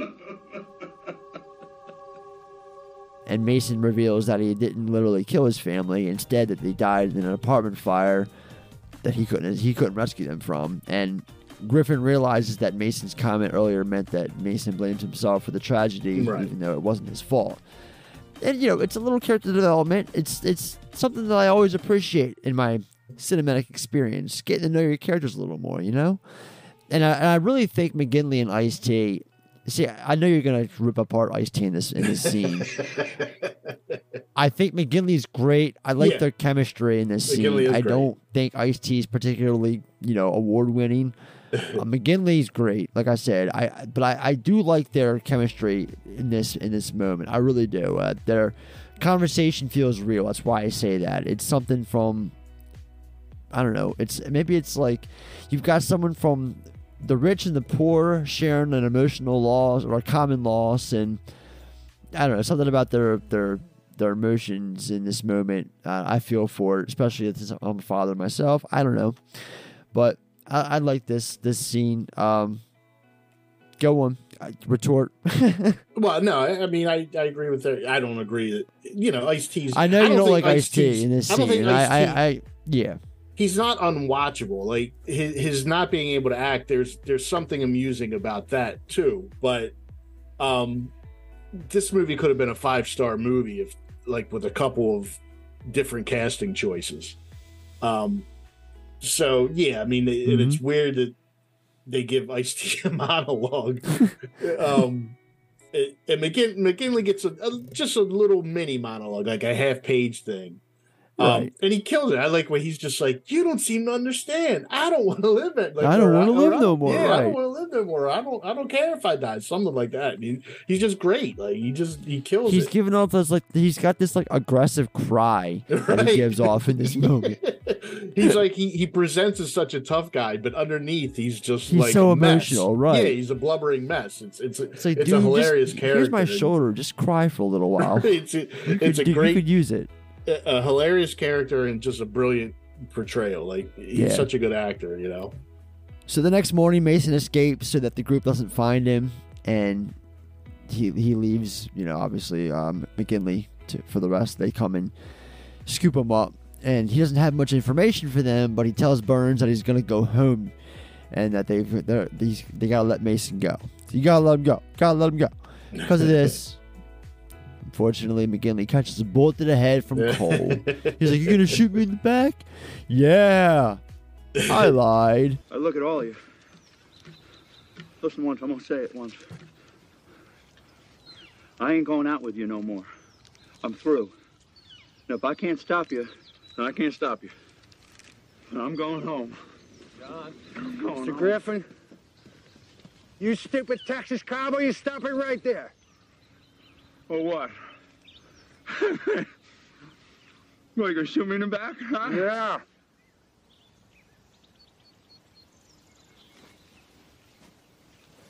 I lied. I love how the camera pans over quick as shit to Cole, who just whips out this fucking gun, and shoots him point blank in And the like fucking smile, head. like he's having fun. Smiling, yeah. And even And I always at laugh. point, he, he says like earlier in the movie, Cole, he goes, I can see right now somebody's got to put a bullet in his ass. Some- something yeah, yeah, I effect, do like that fucking foreshadowing. Yeah. And and I always great. laugh after this because fucking Derek Jr. starts screaming until his dad. he screams for his dad, and Burns punches him in the stomach.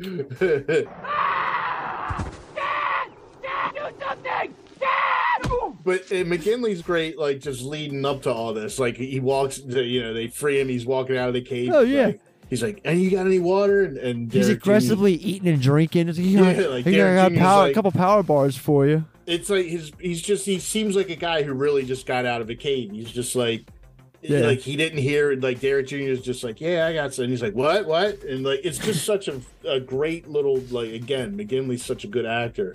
Uh you hungry? Yeah, yeah, yeah. He The way he's like, scarfing down the food as he's telling him what happened and He shit. he's like fucking wheezing for air. Right. Can't do it. He's like, I'm not going out with you guys anymore. Can't do it. He could have killed Can't me. do and he, it. Can't do it. he could have killed me. Gotta let him go. didn't. Gotta let him go. Gotta let him go. gotta let him go. And that John C. McGinley delivery is fucking brilliant. Oh man. Gotta let him go. And I always forget. and I, for- I, I forgot to mention that they've added. They were able to talk to Mason this entire time with these wireless headsets. And well, no, the- that's that's when does that? He took McGinley's. It at this, starts- This, this it is when starts it at starts right McGinley. here. Yeah, exactly. and they're talking to him at this point. He's trying to fire one of the guns that he took from Griffin, but misses, and that gives a spot up. So they, they you know, the chase start, starts after this, and uh, Chase gives way along with Cole. Calling Mason a certain F word that rhymes with maggot, which I don't need in this movie, but I understand where it comes from, especially from uh, us getting the impression that he's gay himself. Doesn't make it any better. I'm just saying. Because he's like he's getting taunted. Mason's taunting him. Yeah. He's like he's he's like now he's getting pissed off. It's Oh, not yeah. fun anymore. You know now he's taking Right. it personal. 90s, man. It's the 90s. So Yeah. Riverbank, he um doubles back. This scene is like okay, so they they're chasing him down this like shallow creek, this riverbanks thing, and he doubles back again, but this He time he goes to the um, Cole's ATV, and he sticks one of the, he sticks one of the starter cables into the fuel tank, which is kind of clever if that's even possible. and this time it's Cole who gets the correct feeling as to where Mason is, and we gotta talk about Dutton's death scene here. it's kind of tragic. He got Burns got to have he's got to put his BFF slash lover to bed, and he's like laughing about it. What do he keep saying?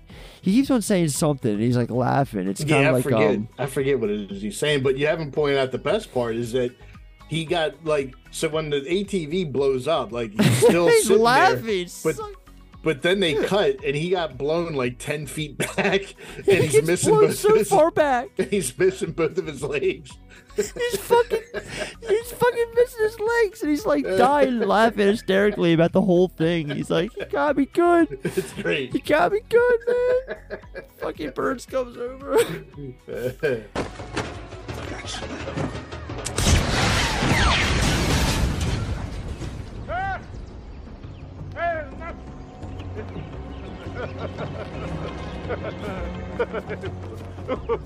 you ain't, he ain't the last thing. Oh, he ain't damn. the last. He ain't the last thing. What happened? What happened? Okay.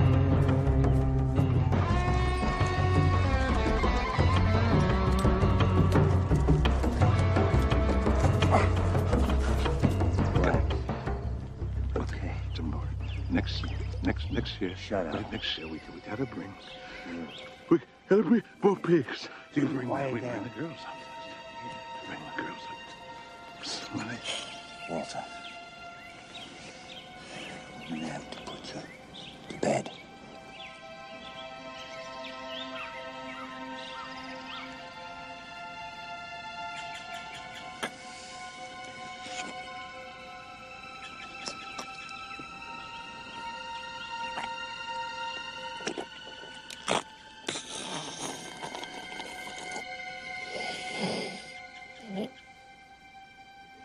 And it's gotta put him down. And it reminds me of like Tony Soprano putting down his nephew Christopher, making him choke on his own blood. Oh man. So yeah, fortunately, Rock's out of this movie now. Rock and Doc, rest in peace. And then uh, what follows this is the junior and senior moment. The father son. I'm not like you.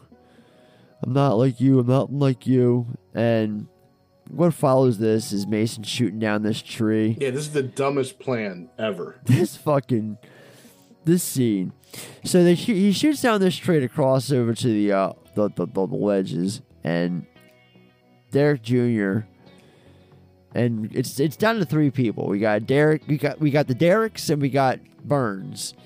And they're going across thinking that they're chasing Mason, but Mason hasn't went nowhere. He's still on the other side and he's like starts throwing rocks and shit at them as they're crossing like it's a fucking Looney Tunes cartoon. he used up he used up all his, his remaining shotgun shells. He shooting did. this He's like, I got three left. I shit you not. I to think he had like twelve rounds in and- that and make thing. it fall over. Yeah, which would make it looks like he's going to cross over this ravine, but he, No, he's tricked no, them. it's- he's fucking with yeah. And 'cause- these guys have proven themselves throughout this movie to be the worst hunters ever. Like they don't, they're not Rambo. Like they don't like blend into the forest or like they just come. Like, whoa, whoa, whoa! up. Coming up, we get that, but But all he had to do was just like hide behind a rock, and when they came running out, which they've been doing the entire movie, just blast them with the fucking shotgun. But he got the bright idea to give his, his location away and waste all his shotgun shells by shooting a tree. shoot the fucking tree. It's the dumbest fucking plan I've ever seen in a movie. So all of this It works though. so to what do I know? essentially take out the wrong Derek. Because, to my surprise, at least when I first saw this back in '96, Derek's Derek Jr. The one character you'd think would have like this like turnaround moment, and Right. would then you would think like you know he he turns turns a new leaf and ends up helping Mason at the end. Yeah. And the the end credits start to roll as as as Mason and Derek Jr. are walking down the alley together, like you ain't so bad, you ain't so bad yourself. That's No. exactly where I thought it was going. Yes. None of that shit, man. McNamara exit stage left, motherfucker. He gets hit with this rock and he falls. He's like hanging on for dear life, going, Dad, Dad, Dad, I'm slipping. I'm not gonna be able to hold. And next thing you know, And not since Ronny Cox falling out of the top of OCP fucking tower have I seen a fucking no fall that goofy. Yeah, it was, it was pretty bad effects. And then what follows that even better is this slow motion no shot from F. Murray Abraham, which is so fucking fake looking. Yeah. And they Oh, it's set like up a fucking, earlier. It's like an over dramatic no moment with him with slow motion and shit. It's like, what are we going for here, guys? they established earlier too when it um right after John C. McGinley got killed when Ice T gets a hold of the um the microphone and starts talking to him. He says something to the effect he goes, Now he goes, My eyes just got better. Now it's just you three and the kid. Something like that. So he's already like he knows the kid doesn't want to hunt him. Like he's already setting him outside of the group. Like it, it seems like a foreshadowing again that these two are going to team up in some way. Like Ice T recognizes that, that this kid isn't his enemy. Yeah, I always thought that he was gonna have redemption, and, like save the day at the end of the film or something towards the third act. But and then no, the kid just gets killed. I was like, oh, okay. I definitely didn't see that coming because they didn't set it up that way. yeah. When I first saw this movie, I remember thinking to myself, "Holy shit, they killed off the junior." I'm not sure why, but they did, and not because like uh, that was the first thing I always thought about too when I first saw this was, well, he knows he's innocent. Why the fuck is he like purposefully killing him Right. here? Like, And you didn't need he to has make an easy shot to take out the other two guys, but no, he, he he takes out the weak link. and you didn't need to make F. Murray Abraham's character like angry. Like the script didn't need that motivation. He was already 100% on board with the hunt. It wasn't like he now needed a, a revenge to arc. get you, Mister Mason. right. Like what what what are we doing here? Well, so Derek Senior points a gun at Burns, and Burns tells him that Mason's eventually coming after them because he wants them badly, so they're gonna wait. Derek tells Burns that he, after he kills Mason, they'll settle up before the two hide out separately as the sun goes down. That'd be And now it's down to just two men. We're like seeing the final between the two members of of this yuppies group start to turn on each other. It's the beginning of the end. Derek Sr. versus Mason. So Burns is like hiding quietly, observing from this spot. And we get these quick shot edits of Mason running around. Dickerson does a really good job of keeping you on the edge of your seat, wondering what the hell, when Mason's going to eventually reveal himself. And it's another one of those sequences that was obviously filmed during the day. It's got the nighttime filter Right. going on. I hate that shot. but it is what it is. But uh, yeah, they get into the fight. It's not much of a fight. Mason kicks his ass and breaks his neck. Takes him out. F. Murray Abraham. F. Murray Abraham is out of this movie. Uh, after he kills him, as soon as he kills him, we hear a dirt bike take off, and so it's like Mason and Burns one on one. He's Burns, and he gives chase. He finds the ATV from uh, uh, Derek, and he goes after him, and then they they goes back to the uh, the the the, the plane, and it gives off the impression that the plane he's taken off of the plane. So when Ice T gets to the plane, oh no, he's actually hiding. He had he had all this time to start this plane, get out, double back into the woods, and then you know fire this rifle into the gas tank as he's approaching the plane, and that's it because they all came in separate planes. So he takes the second plane and drives off, thinking that he saved the day, or not saved the day, but ended their hunting little thing. He killed Mason, basically, and we see that after he takes off, Mason pops up from the dirt and all the debris. It's a uh, convoluted sequence. Like it, it it really is. It's, doesn't it's make a lot edit. of sense. this film doesn't have the best editing. No. It, it's it's got good pacing, but Yeah, it's as far as like cuts go, Right, yeah. like yeah. Yeah. Um, and again, I think it's the script. It's just written weird. It's like, what Well, kind this of is what- just- what, kind of plan is this? It's, it's so weird. I don't know if I put this down on my cons or not, but if I didn't, I'll just bring it up now. Like the, the I've always felt that the third act feels rushed. Like as Mm-hmm. soon as he kills Derek Senior, this movie hits the fast forward button. It's like, all right, we got to wrap up. Yeah. We ain't gonna have much of a final movement between you know Rutger Hauer and and Mason the way you think there's gonna be. No, it it just leads to It's like two minutes of screen time. it literally not even that. It's you see this chase that's like within ten seconds we're back to the plane, and boom, hear, he says something. Rutger Hauer says something, and then fires off a couple shots, and the plane explodes.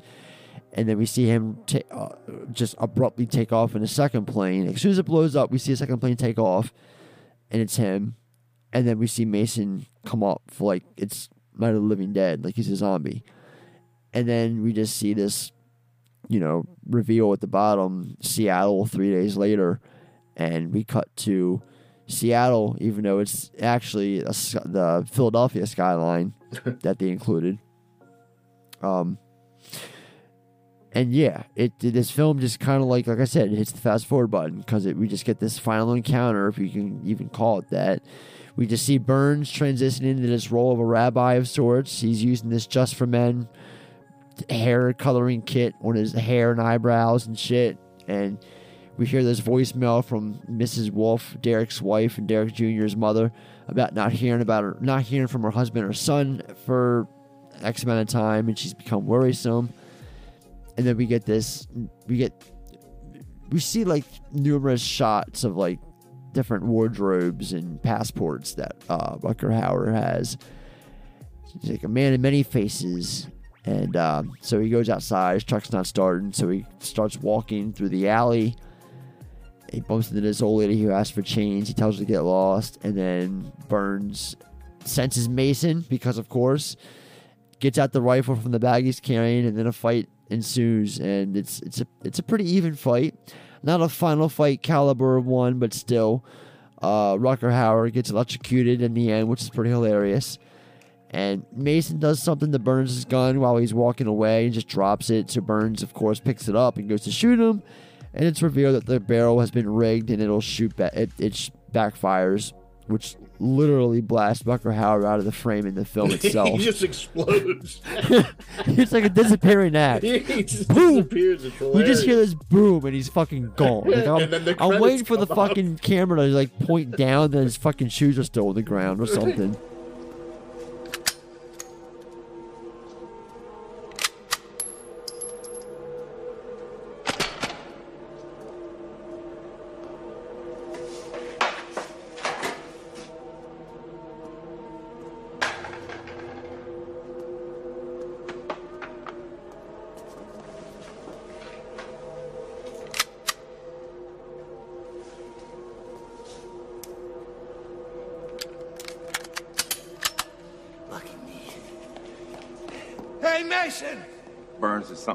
Always do when you find a gun. Say goodbye.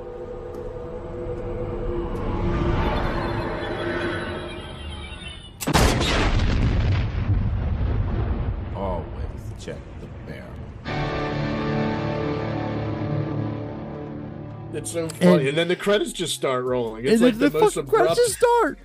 we just hear Ice T say, "Always check the chamber." We're going back to the fucking beginning. It's like he shoved, he shoved all those the rest of those cigarettes and it. It looks the like fucking credits start. Grind like, up the cigarettes and clogged up the barrel. But yeah, it's so funny. He just he like just explodes and disappears, and then the credits roll. It's the greatest ending. I mean, not that the film needed some sort of elaborate ending or anything, but it just abruptly cuts the end credits. It was just like, like, the we're film done. is over. We're done. just gonna end on this. We're gonna end with Rutger Hauer getting blasted out of his shoes, out of the movie. Holy shit, that is surviving the game from fucking Ernest Dickerson, my man. Wow. Let's get to the categories. Get to trivia tidbits. It's Funny. Little things used to mean so much to Shelley. I used to think they were kind of trivial. Believe me, nothing is trivial. So the landing strip and cabin scene of the film, all right, like I mentioned before, like Wenatchee State Airport, Washington, which is very close to civilization. The cabin has since been torn down and replaced with larger buildings a few yards to the southeast. It was Hauer's idea to have Thomas Burns ride a Kawasaki twin cylinder 650 motorcycle.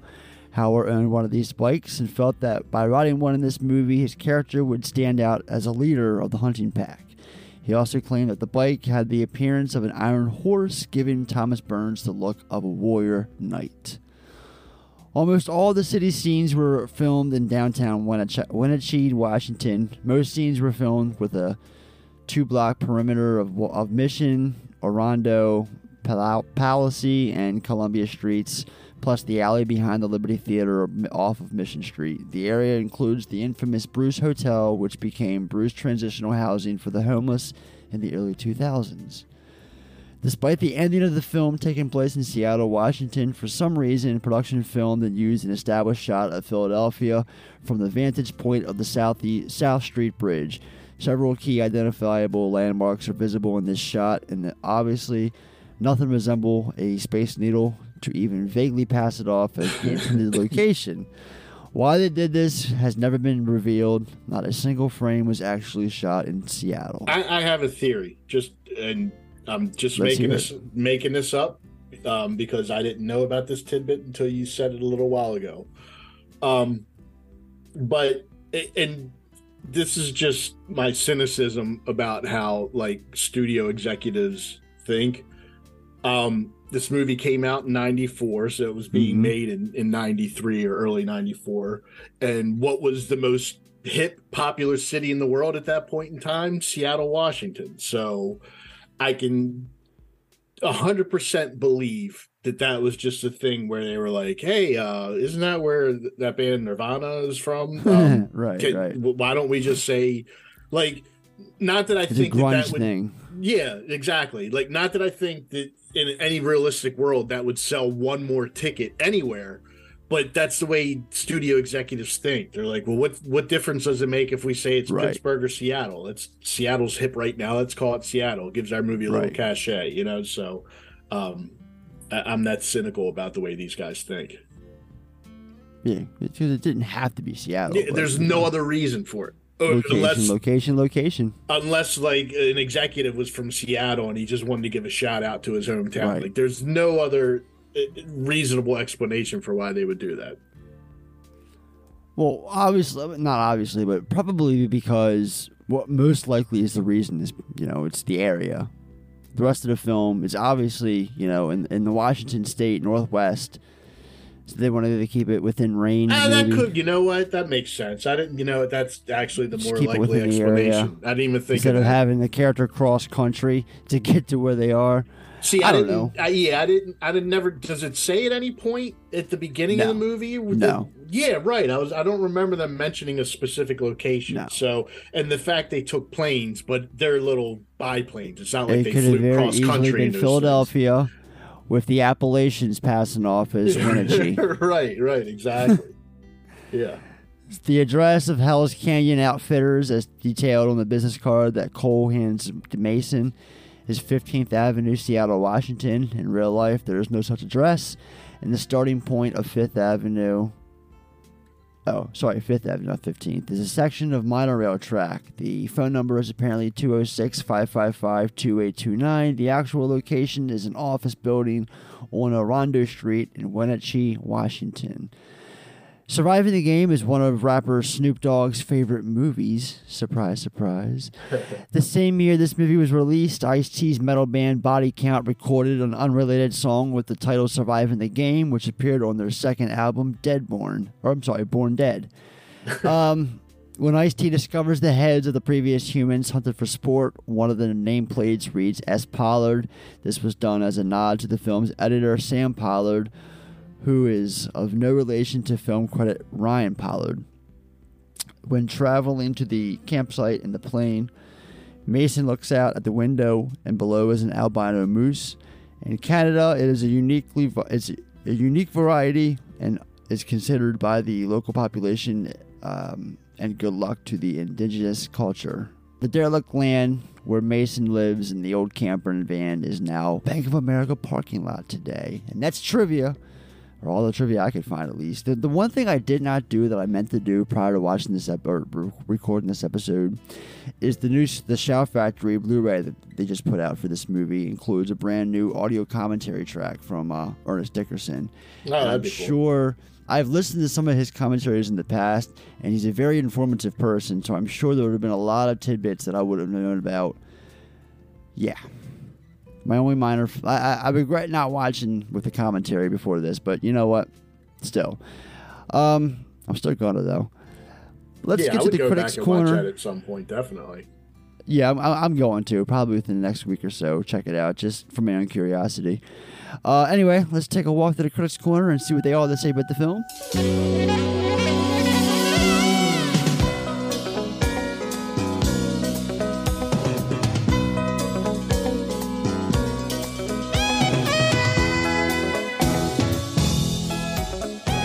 Right, so the film has a Rotten Tomato score of 32% based off of 19 reviews.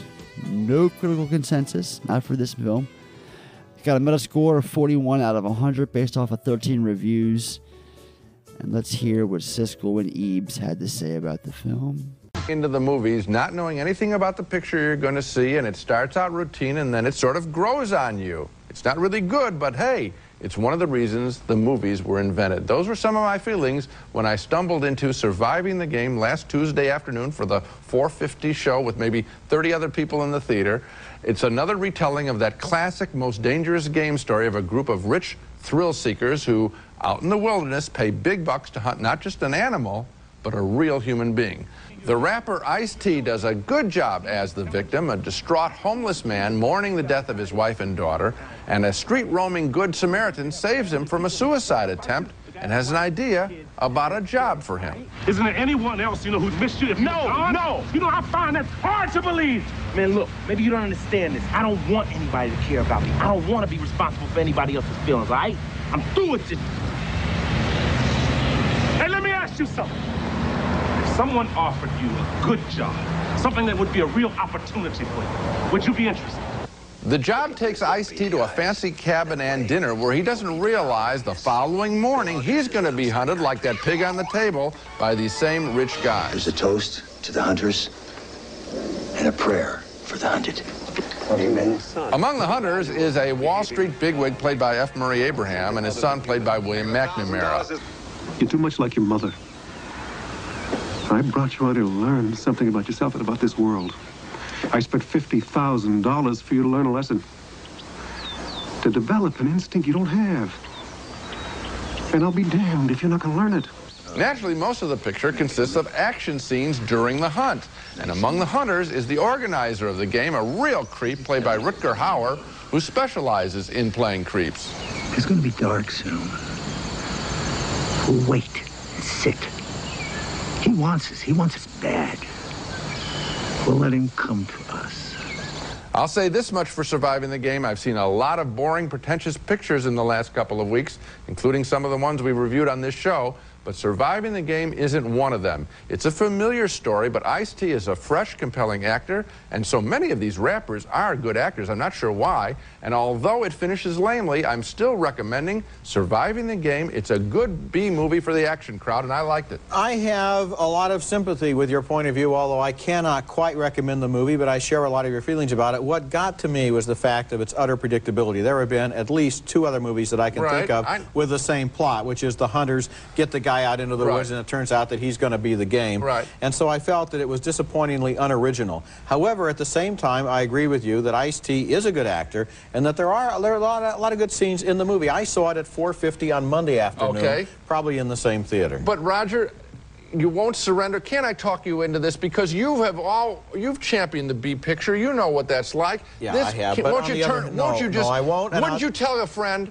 You know, it's not bad. You say it that Well, way, you're you? going to be able to change my mind, so I want to talk about something else. One of the reviews of this movie called it racially divisive, Oh, and I please. completely, I completely disagree with that. He's the strongest guy. He's not only the strongest guy in the movie, but also it's made quite clear that among the hunters is a black man. Among his best friends is a white man. Yeah. This is not a racially Oh, not- divisive picture, and I'm sorry that critics have to look at it in that way if the casting is done that Oh. way because it's going to break down this kind of non-traditional casting. Yeah. And I liked it for that reason. Okay. Owen Gleiberman from Entertainment Weekly called the film cliffhanger with one third the firepower, saying that Dickerson does little to differentiate from other films in the genre. He did give praise to the cinematography and the efforts of the main cast, singling out Ice T for having on screen charisma but being a bit unconvincing as an action star, concluding that still, for a few moments there, the movie gives Billy Robert Bly just what he deserves.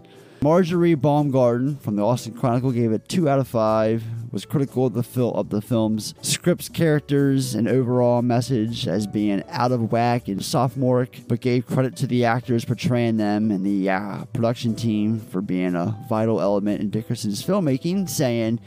He has a definite flair for action pictures, but the stunning contributions from cinematographer Bojan Bazelli add immeasurably to the movie itself.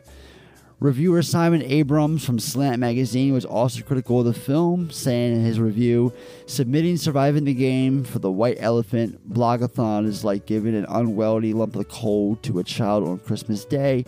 As malicious gestures go, it's a doozy. Okay, that was a mouthful. Let's get to our pros and cons now that we heard what they all had to say. Let's talk about what we all thought about the film. Robin, get me my legal pad. It's pros and cons time. All right, pros. In and out, this film delivers the goods in a nice, compact 90 minute runtime and never once overstays its welcome. It's a very fun and unexpected cast of who's who from the mid 90s, and I really like how every single character in this film gets their own time to shine, so to speak. Everyone's given equal amount of time to do their thing, and with a cast of this caliber, that's pretty big. Um, of course, I also wanted to acknowledge Gary Busey's Prince Henry Stout monologue is almost worth price the admission alone. It's just a well put together and highly rewatchable film. I always have a rock solid blast with this movie. I've always just thought it was a fun movie.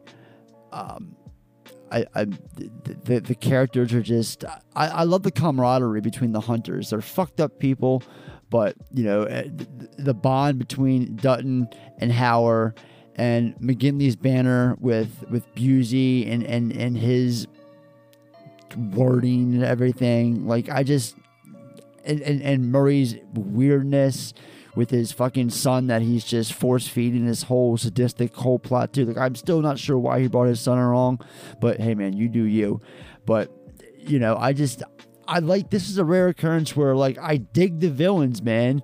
I really do. I don't have much to say about Ice T himself in this film, but like I love the fucking characters.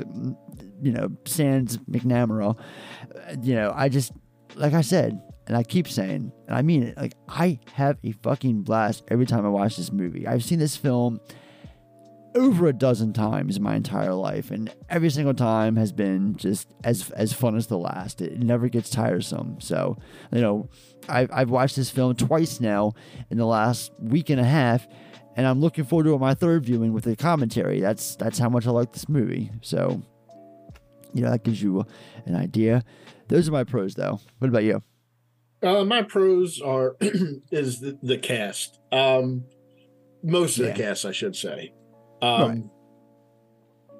Yeah, I mean, like I said, when this came out, I was aware of everybody who was in it, and I liked stuff that they had all done, but collectively, I, I wasn't that enthused to go see a movie with all those guys. Like it, it- that didn't sell me on it. So, um, they ended up being what's so great about it. It's funny because for an action movie, there's not a ton of action, and what action there is Right. isn't fantastic. It's really a character-driven movie, oddly enough.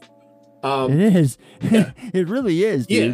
yeah, it, it- and that's what I like about it. Like the, the actors are so good, and they take um, It's like you're with them. they take a, a a a script that doesn't you know the the, the plot is simple you know it, it- and it and I'm, i don't mean that as a bad thing like it's it's a good simple plot like just they take Right. a homeless guy uh and throw him in the woods and hunt him for sport It's that's easy. yeah a good easy premise it's And got it sells. a little bit of a political thing to it it's a, you know a commentary on on how people view homelessness um Yeah, it's, it's about class. yeah, it's about class. Like so, I- you know, it's it's a I don't know smarter, but it's got a little bit more to say than your average just standard action movie. Um, It's a tale of rich and poor. yeah, yeah, I, I like that about it. Um, Mhm. but the cast just really just elevates the material. Um, like you said, they all have a moment. Uh, Yeah. actually, I think they all have multiple moments. I shouldn't say Well, they yeah, all have a some, moment. some more than others. Yeah, some more than others, but they all have multiple moments. They're just a fun. Them all together is really fun to watch. So that that's my biggest pro is is just the work that these guys put in. Just fantastic. And and not to take away from Dickerson's direction because he does some really good things directing. He does some. I meant to mention him too as a pro. I, I Yeah. love Dickerson. His Yeah. his work here is just as great as his other stuff that I'm a fan of. Yeah, I mean, I know him mostly from TV. I don't think I've ever seen another movie he's directed. I never saw Juice. Um, I'm you know Demon very Knight. aware of it. What's that? Demon Knight. Never saw Demon Knight. You've so- never seen Demon Knight? No. Wow. So I think this is probably the only film of his that I've seen. I've seen, you know, like I said, I've seen his name pop up in a lot of shows that I've watched in the past. So, um, Yeah, Yeah. Demon Knight was his follow up after this movie. Um, I'll watch it. I'll go back and watch it. well, it's it's on the it's on the slate for this year because I want to tie that in with uh, the the the the Crypt cast I was talking about starting up later on this year. So I have it on my list. I'll Um, go back and watch it at some point. You really should because that film, not only you know obviously Dickerson, but Billy Zane is giving off a performance that's on par with Busey in this movie. Oh, wow. it's it's great. See, and Um, Billy Zane's not a character uh, or an actor that I'm usually like, oh, I got to see a movie because Billy Zane's in it. Like, Me and Sean used to against him. quote Zane in that film all the time. it's it's quote worthy and everything. And and William Sad Bill Sadler is is is like the star of the movie. Oh well, he's he's an, he's like a John C. McGinley. He's always good. You know, whatever. He, Yeah. I always Not love seeing him not not up. not so intense as McGinley, but you know he's he's just a great actor. Yeah, exactly. He's always good. And- with Dickerson, I, I always loved his work with Spike Lee. Like he just yeah, he was just DP for yeah, a just while. just fantastic work that those two did He together. So Shot Malcolm X a year prior to this. yeah, Malcolm X. Well, he did all the early Spike Lee movies. I, I Uh-huh. think the Right everything, Thing. everything from from Previous Malcolm X before that, he did all that stuff. So um, yeah, it, it, guy's And a good also, director. uh, um, one more thing about Demon Knight. Fucking there's a character, there's a role for uh, Dick Miller. Rest in Yeah, peace. there you Dick go. I mean, Miller's you don't have to sell. it. I'm already Dick sold. Miller. You don't have to keep sweetening the pot. I'm I'm in. I can. I'll check it out at some point. All right, let's get through our cons. Uh, so, from a reviewer standpoint, the script it's too convenient for the antagonists, and I mean that like it more. so- That's kind of like in reference to Hauer's character, um, just always seeming to know Mason's every move. I just feel like it's too easy.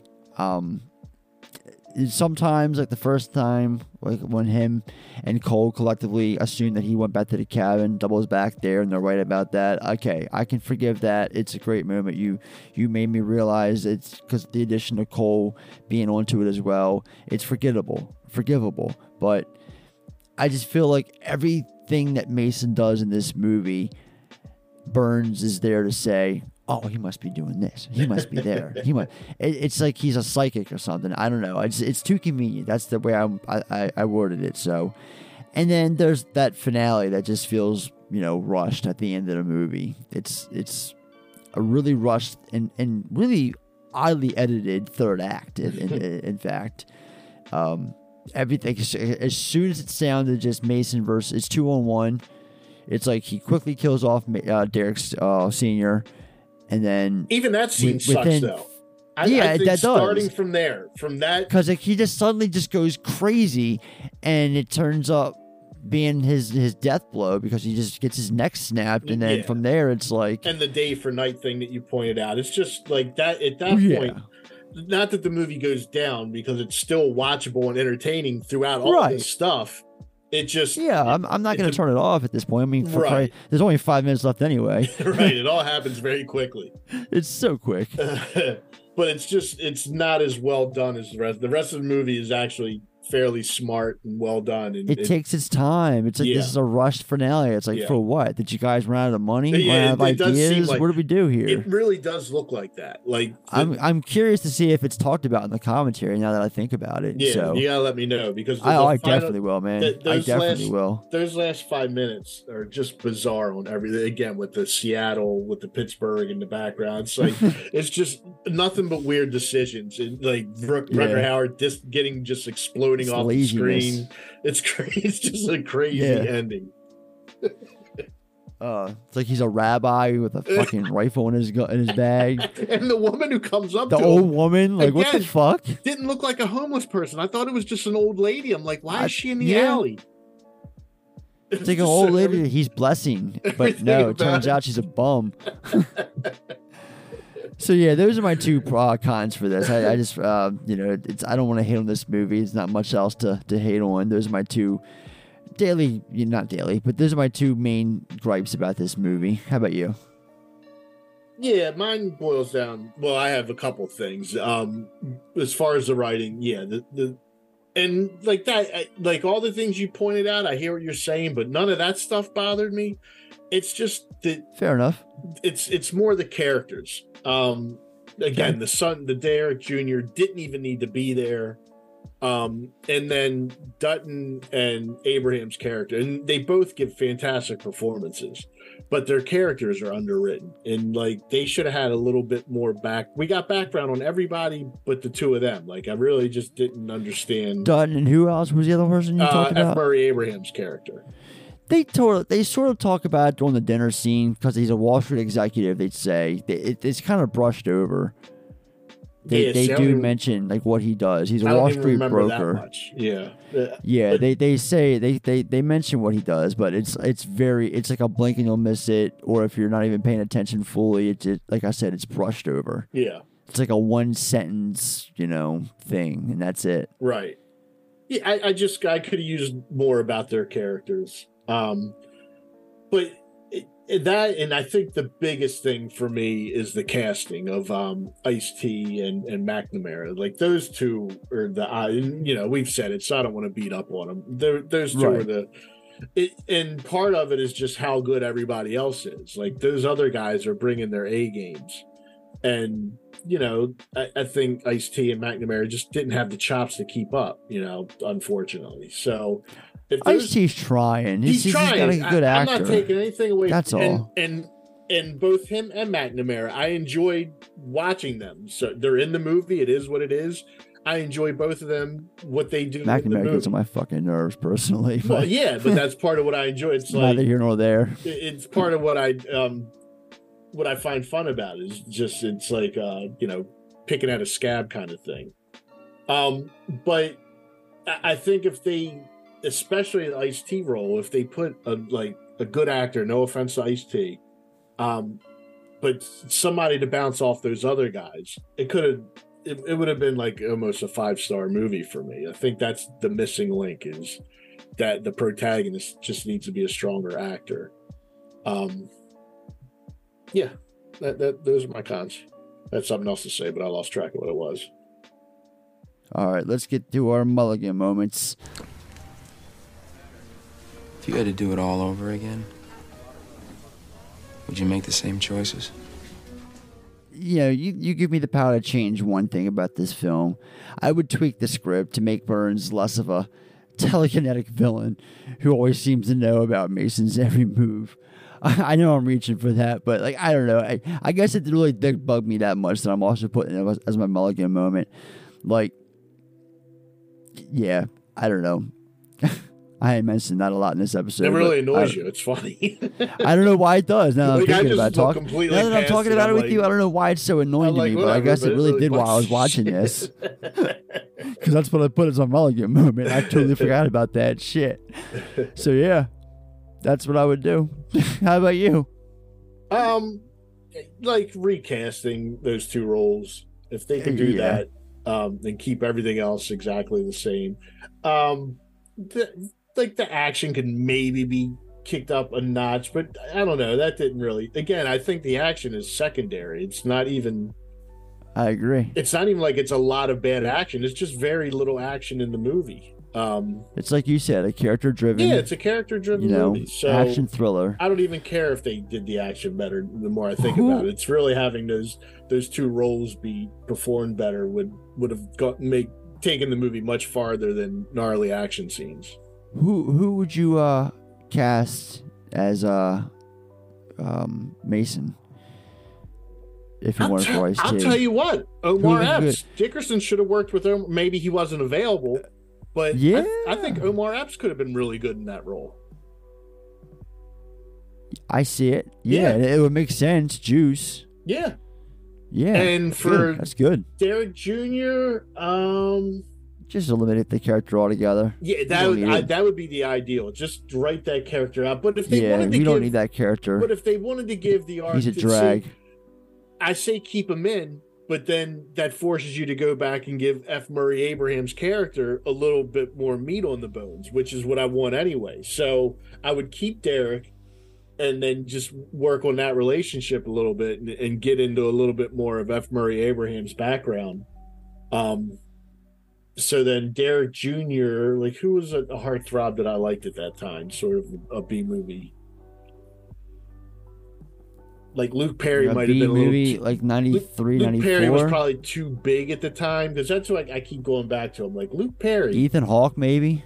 No, I think he, I don't think Ethan Hawke would do a movie like this. I, I, I'm going Luke Perry.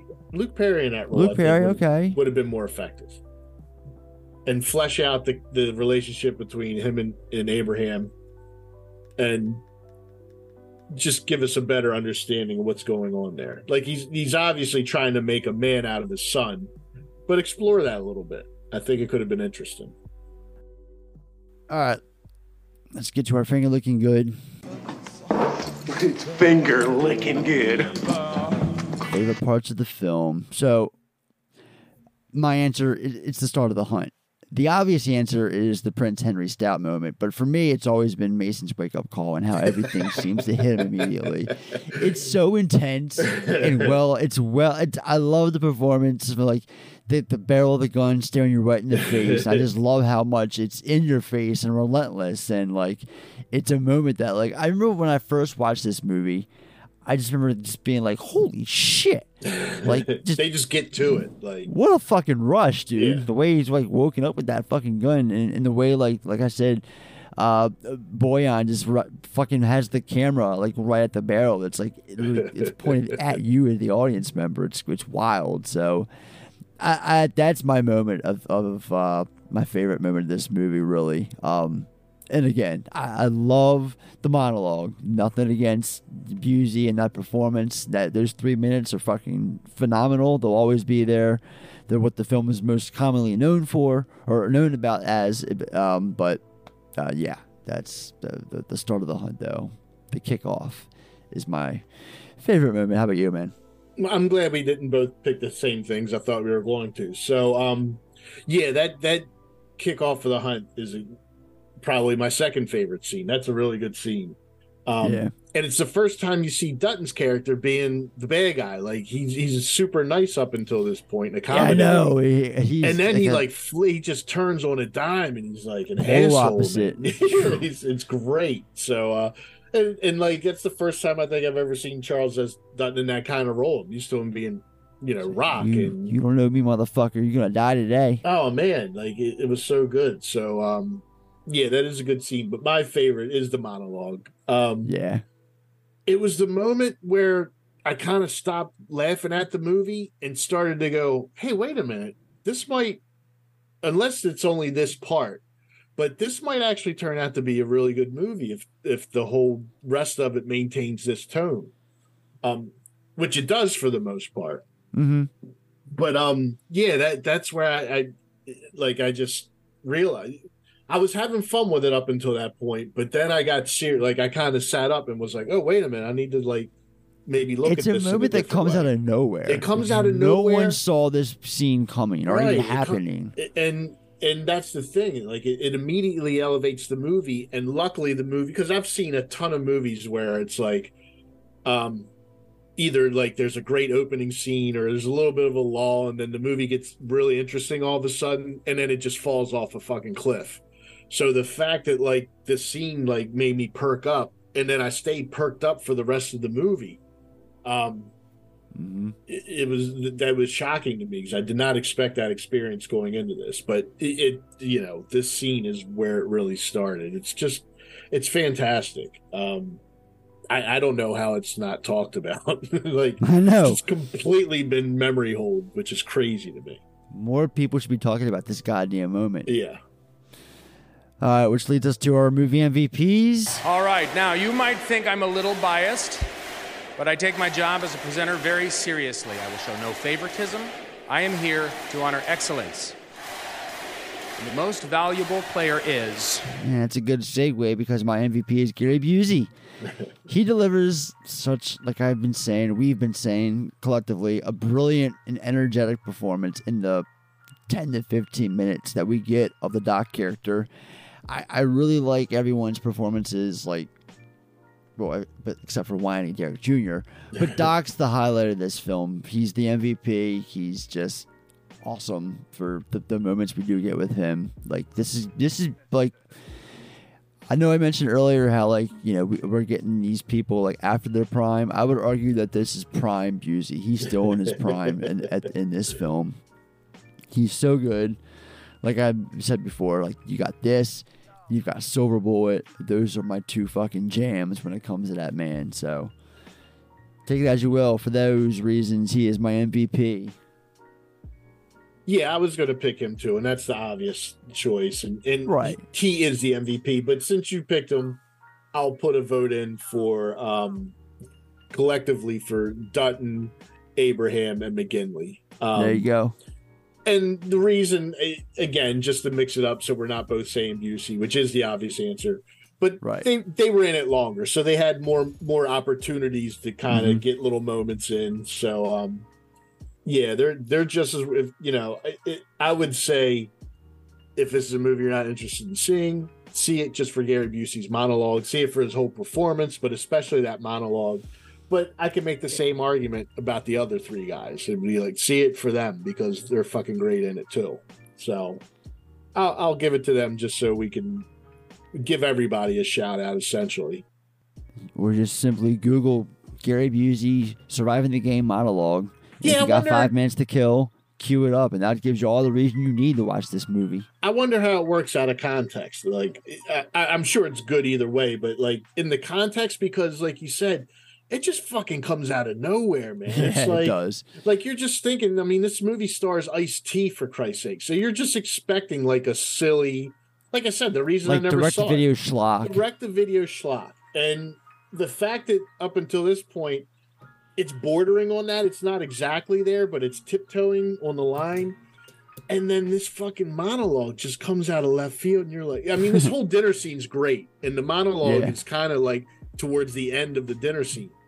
Um, but like the dinner scene is where you, you kind of start to, to settle in a little bit Dinner with the scene characters. is smart. It's Yeah, a lot it's- smarter than I remember it being. Yeah, it, it imparts a lot of good information.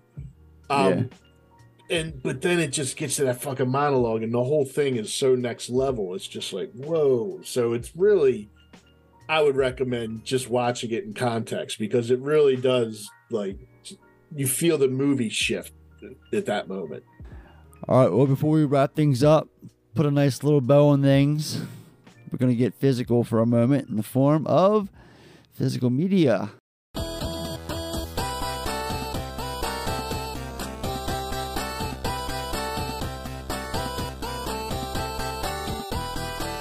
All right, so Surviving the Game was initially released on both VHS and Laserdisc, both on September 28th, of uh, 1994, from New Line Cinema, Columbia TriStar Home Video, and Image Entertainment. Uh, from then, it got a DVD release initially on December 21st of 1999 from New Line Home Video. Uh, video, and then it got a DVD re- re-release, rather, excuse me, uh, on October 11th, 2016, from Warner Brothers Home Entertainment. So it sounds like just the rights swapped over after Warner Brothers bought out New Line or merged. Um, that's probably what that's referring to. Um, I wouldn't know because I never owned it on. D- I had it on the original, the initial snapback uh, that New Line put out that I mentioned. Um, Christ, I forgot what happened to that. I think I left that at Sean's place years back and haven't seen it since. But anywho, it finally got a Blu-ray release just last month, honestly, November 7th or two months ago. November 7th, 2023 from Shout Factory, which, like I said before, includes a brand new commentary track from director Ernest Dickerson, which I will get to sooner than later and just kind of update you on. Hopefully, they talk about that abrupt ending. Other than that, that's it. Uh, every now and then, you can check this out when uh, YouTube movies for free. They have you it on that there. that one you have is the, the Blu-ray with the commentary. Uh huh. It's not 4K, is it? No. Okay, you have to let me borrow that when you're done with it, then, so Yeah, I can sure. because I want to see that commentary or hear that. Commentary Yeah, definitely, too. definitely. and it looks great too because it's like for the first time the film has been released or uh, remastered in, in HD. Prior to that, it was never, you know, it was just standard SD on DVD, and because actually the the copy I have on Vudu is an SD copy; it's not an HD. I like the look all- of it though. It, it has that '90s. It doesn't look bad. Yeah, it No, has no, that no. '90s action movie look. Um, Yeah, yeah, yeah. I, I, I like the look. So yeah, that's that. And now we are going to wrap things up. It's time for our final effect rating. How would you rate this one, Miles? And double feature pairings. Yeah, we made a great pair. All right, here we go. Four stars. Like I keep on repeating, this movie is a ton of fun. It doesn't fuck around, cuts right to the chase, delivers the goods in the action entertainment departments, and all in all, provides me with realistically everything I need that goes into a fun time watching a movie. The fact that New Line was able to secure a cast of this magnitude is another reason I love this so much. I think the end, I think the editing is fine. It's got parts that we've talked about where it's questionable, but them being able to keep the pacing is what I'm referring to is just something that, that I appreciate because I just like that tight 90 minute runtime that this has. It's an Ernest Dickerson film, and I've always had a ton of love and respect for that man, both behind the scenes as well as behind the lens. All in all, it's a very thrilling and entertaining roller coaster ride from the mid 90s era that I've always had, you know, all the love and respect in the world for.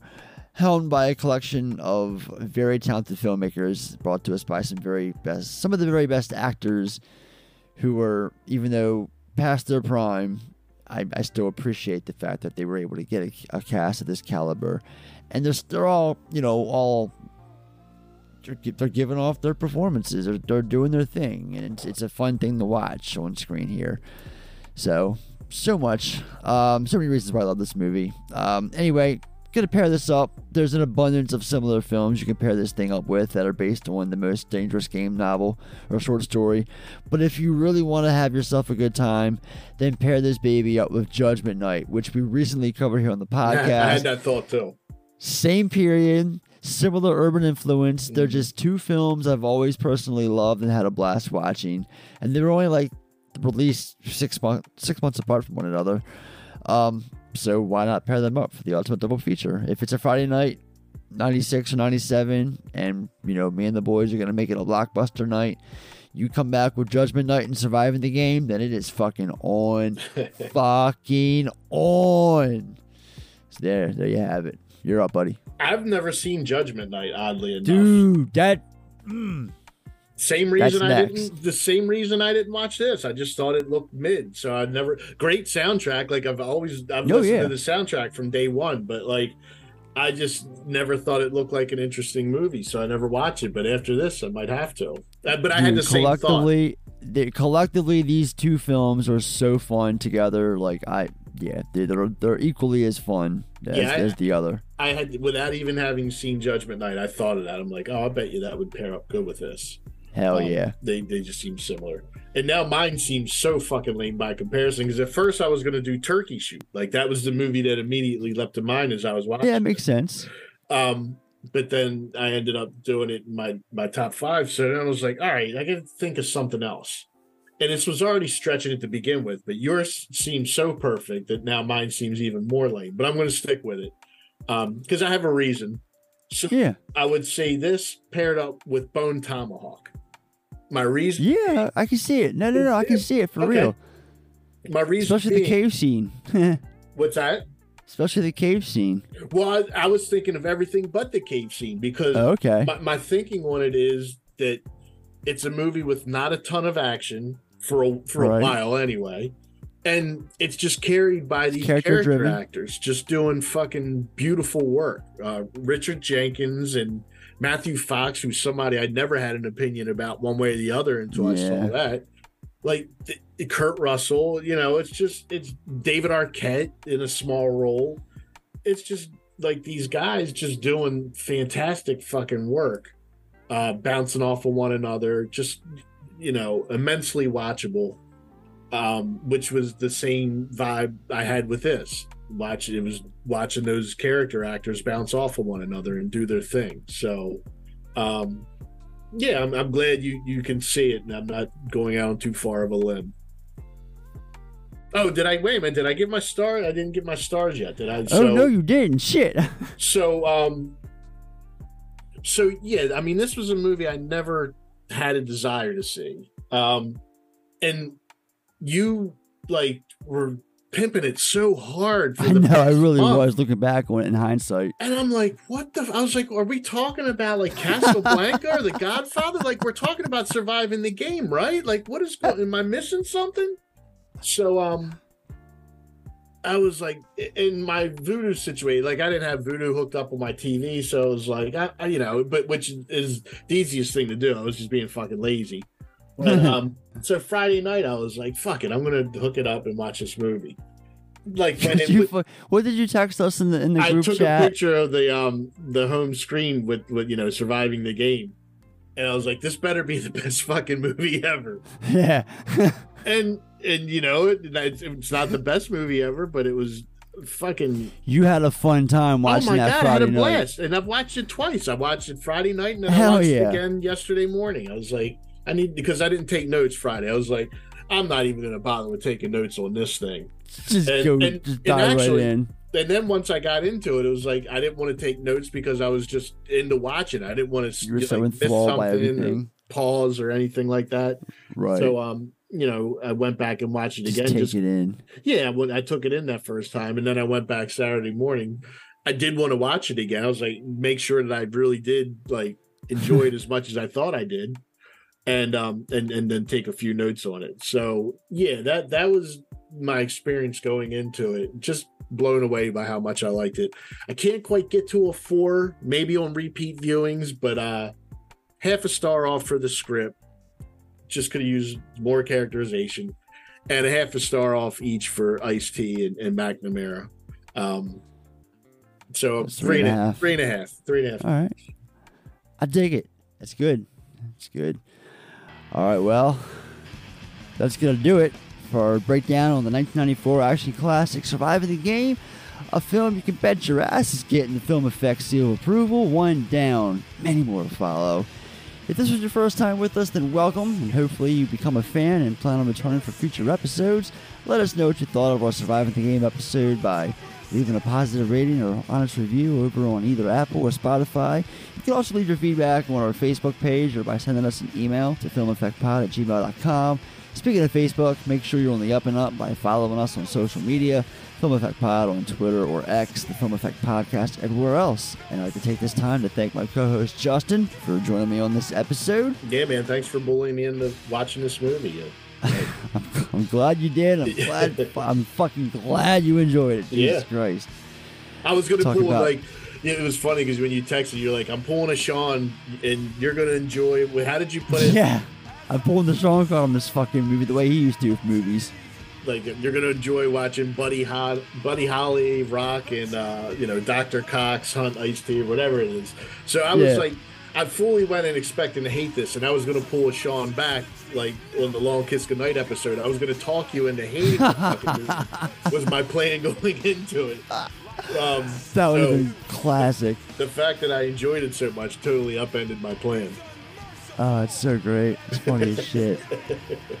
Uh, so I, uh, we have a barrage of rock solid content coming up, including next week when me and Corey finally give the much talked about, speaking of talked about films, Child's Play 2, our patented film effect treatment. Once again, thanks again for listening, and a huge shout out to everyone who continues to support us and to everyone who's been with us since episode one. We sincerely thank each and every one of you and cannot wait to see what all 2024 has up its sleeve. And until next time, I'm Ed. I'm Justin. And this has been another episode of the Film Effect Podcast. Bring us home, Sean. All right, gang. We're going to see you all again next time when those theater lights go dim and the opening credits begin to roll. Surviving the game! Surviving the game! Surviving the game!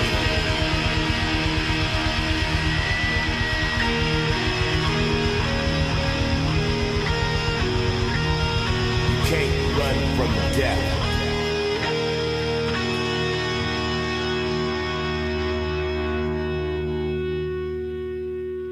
Excuse me, Father.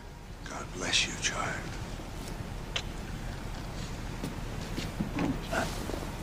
Could you spare a little change? I'm homeless. Get lost.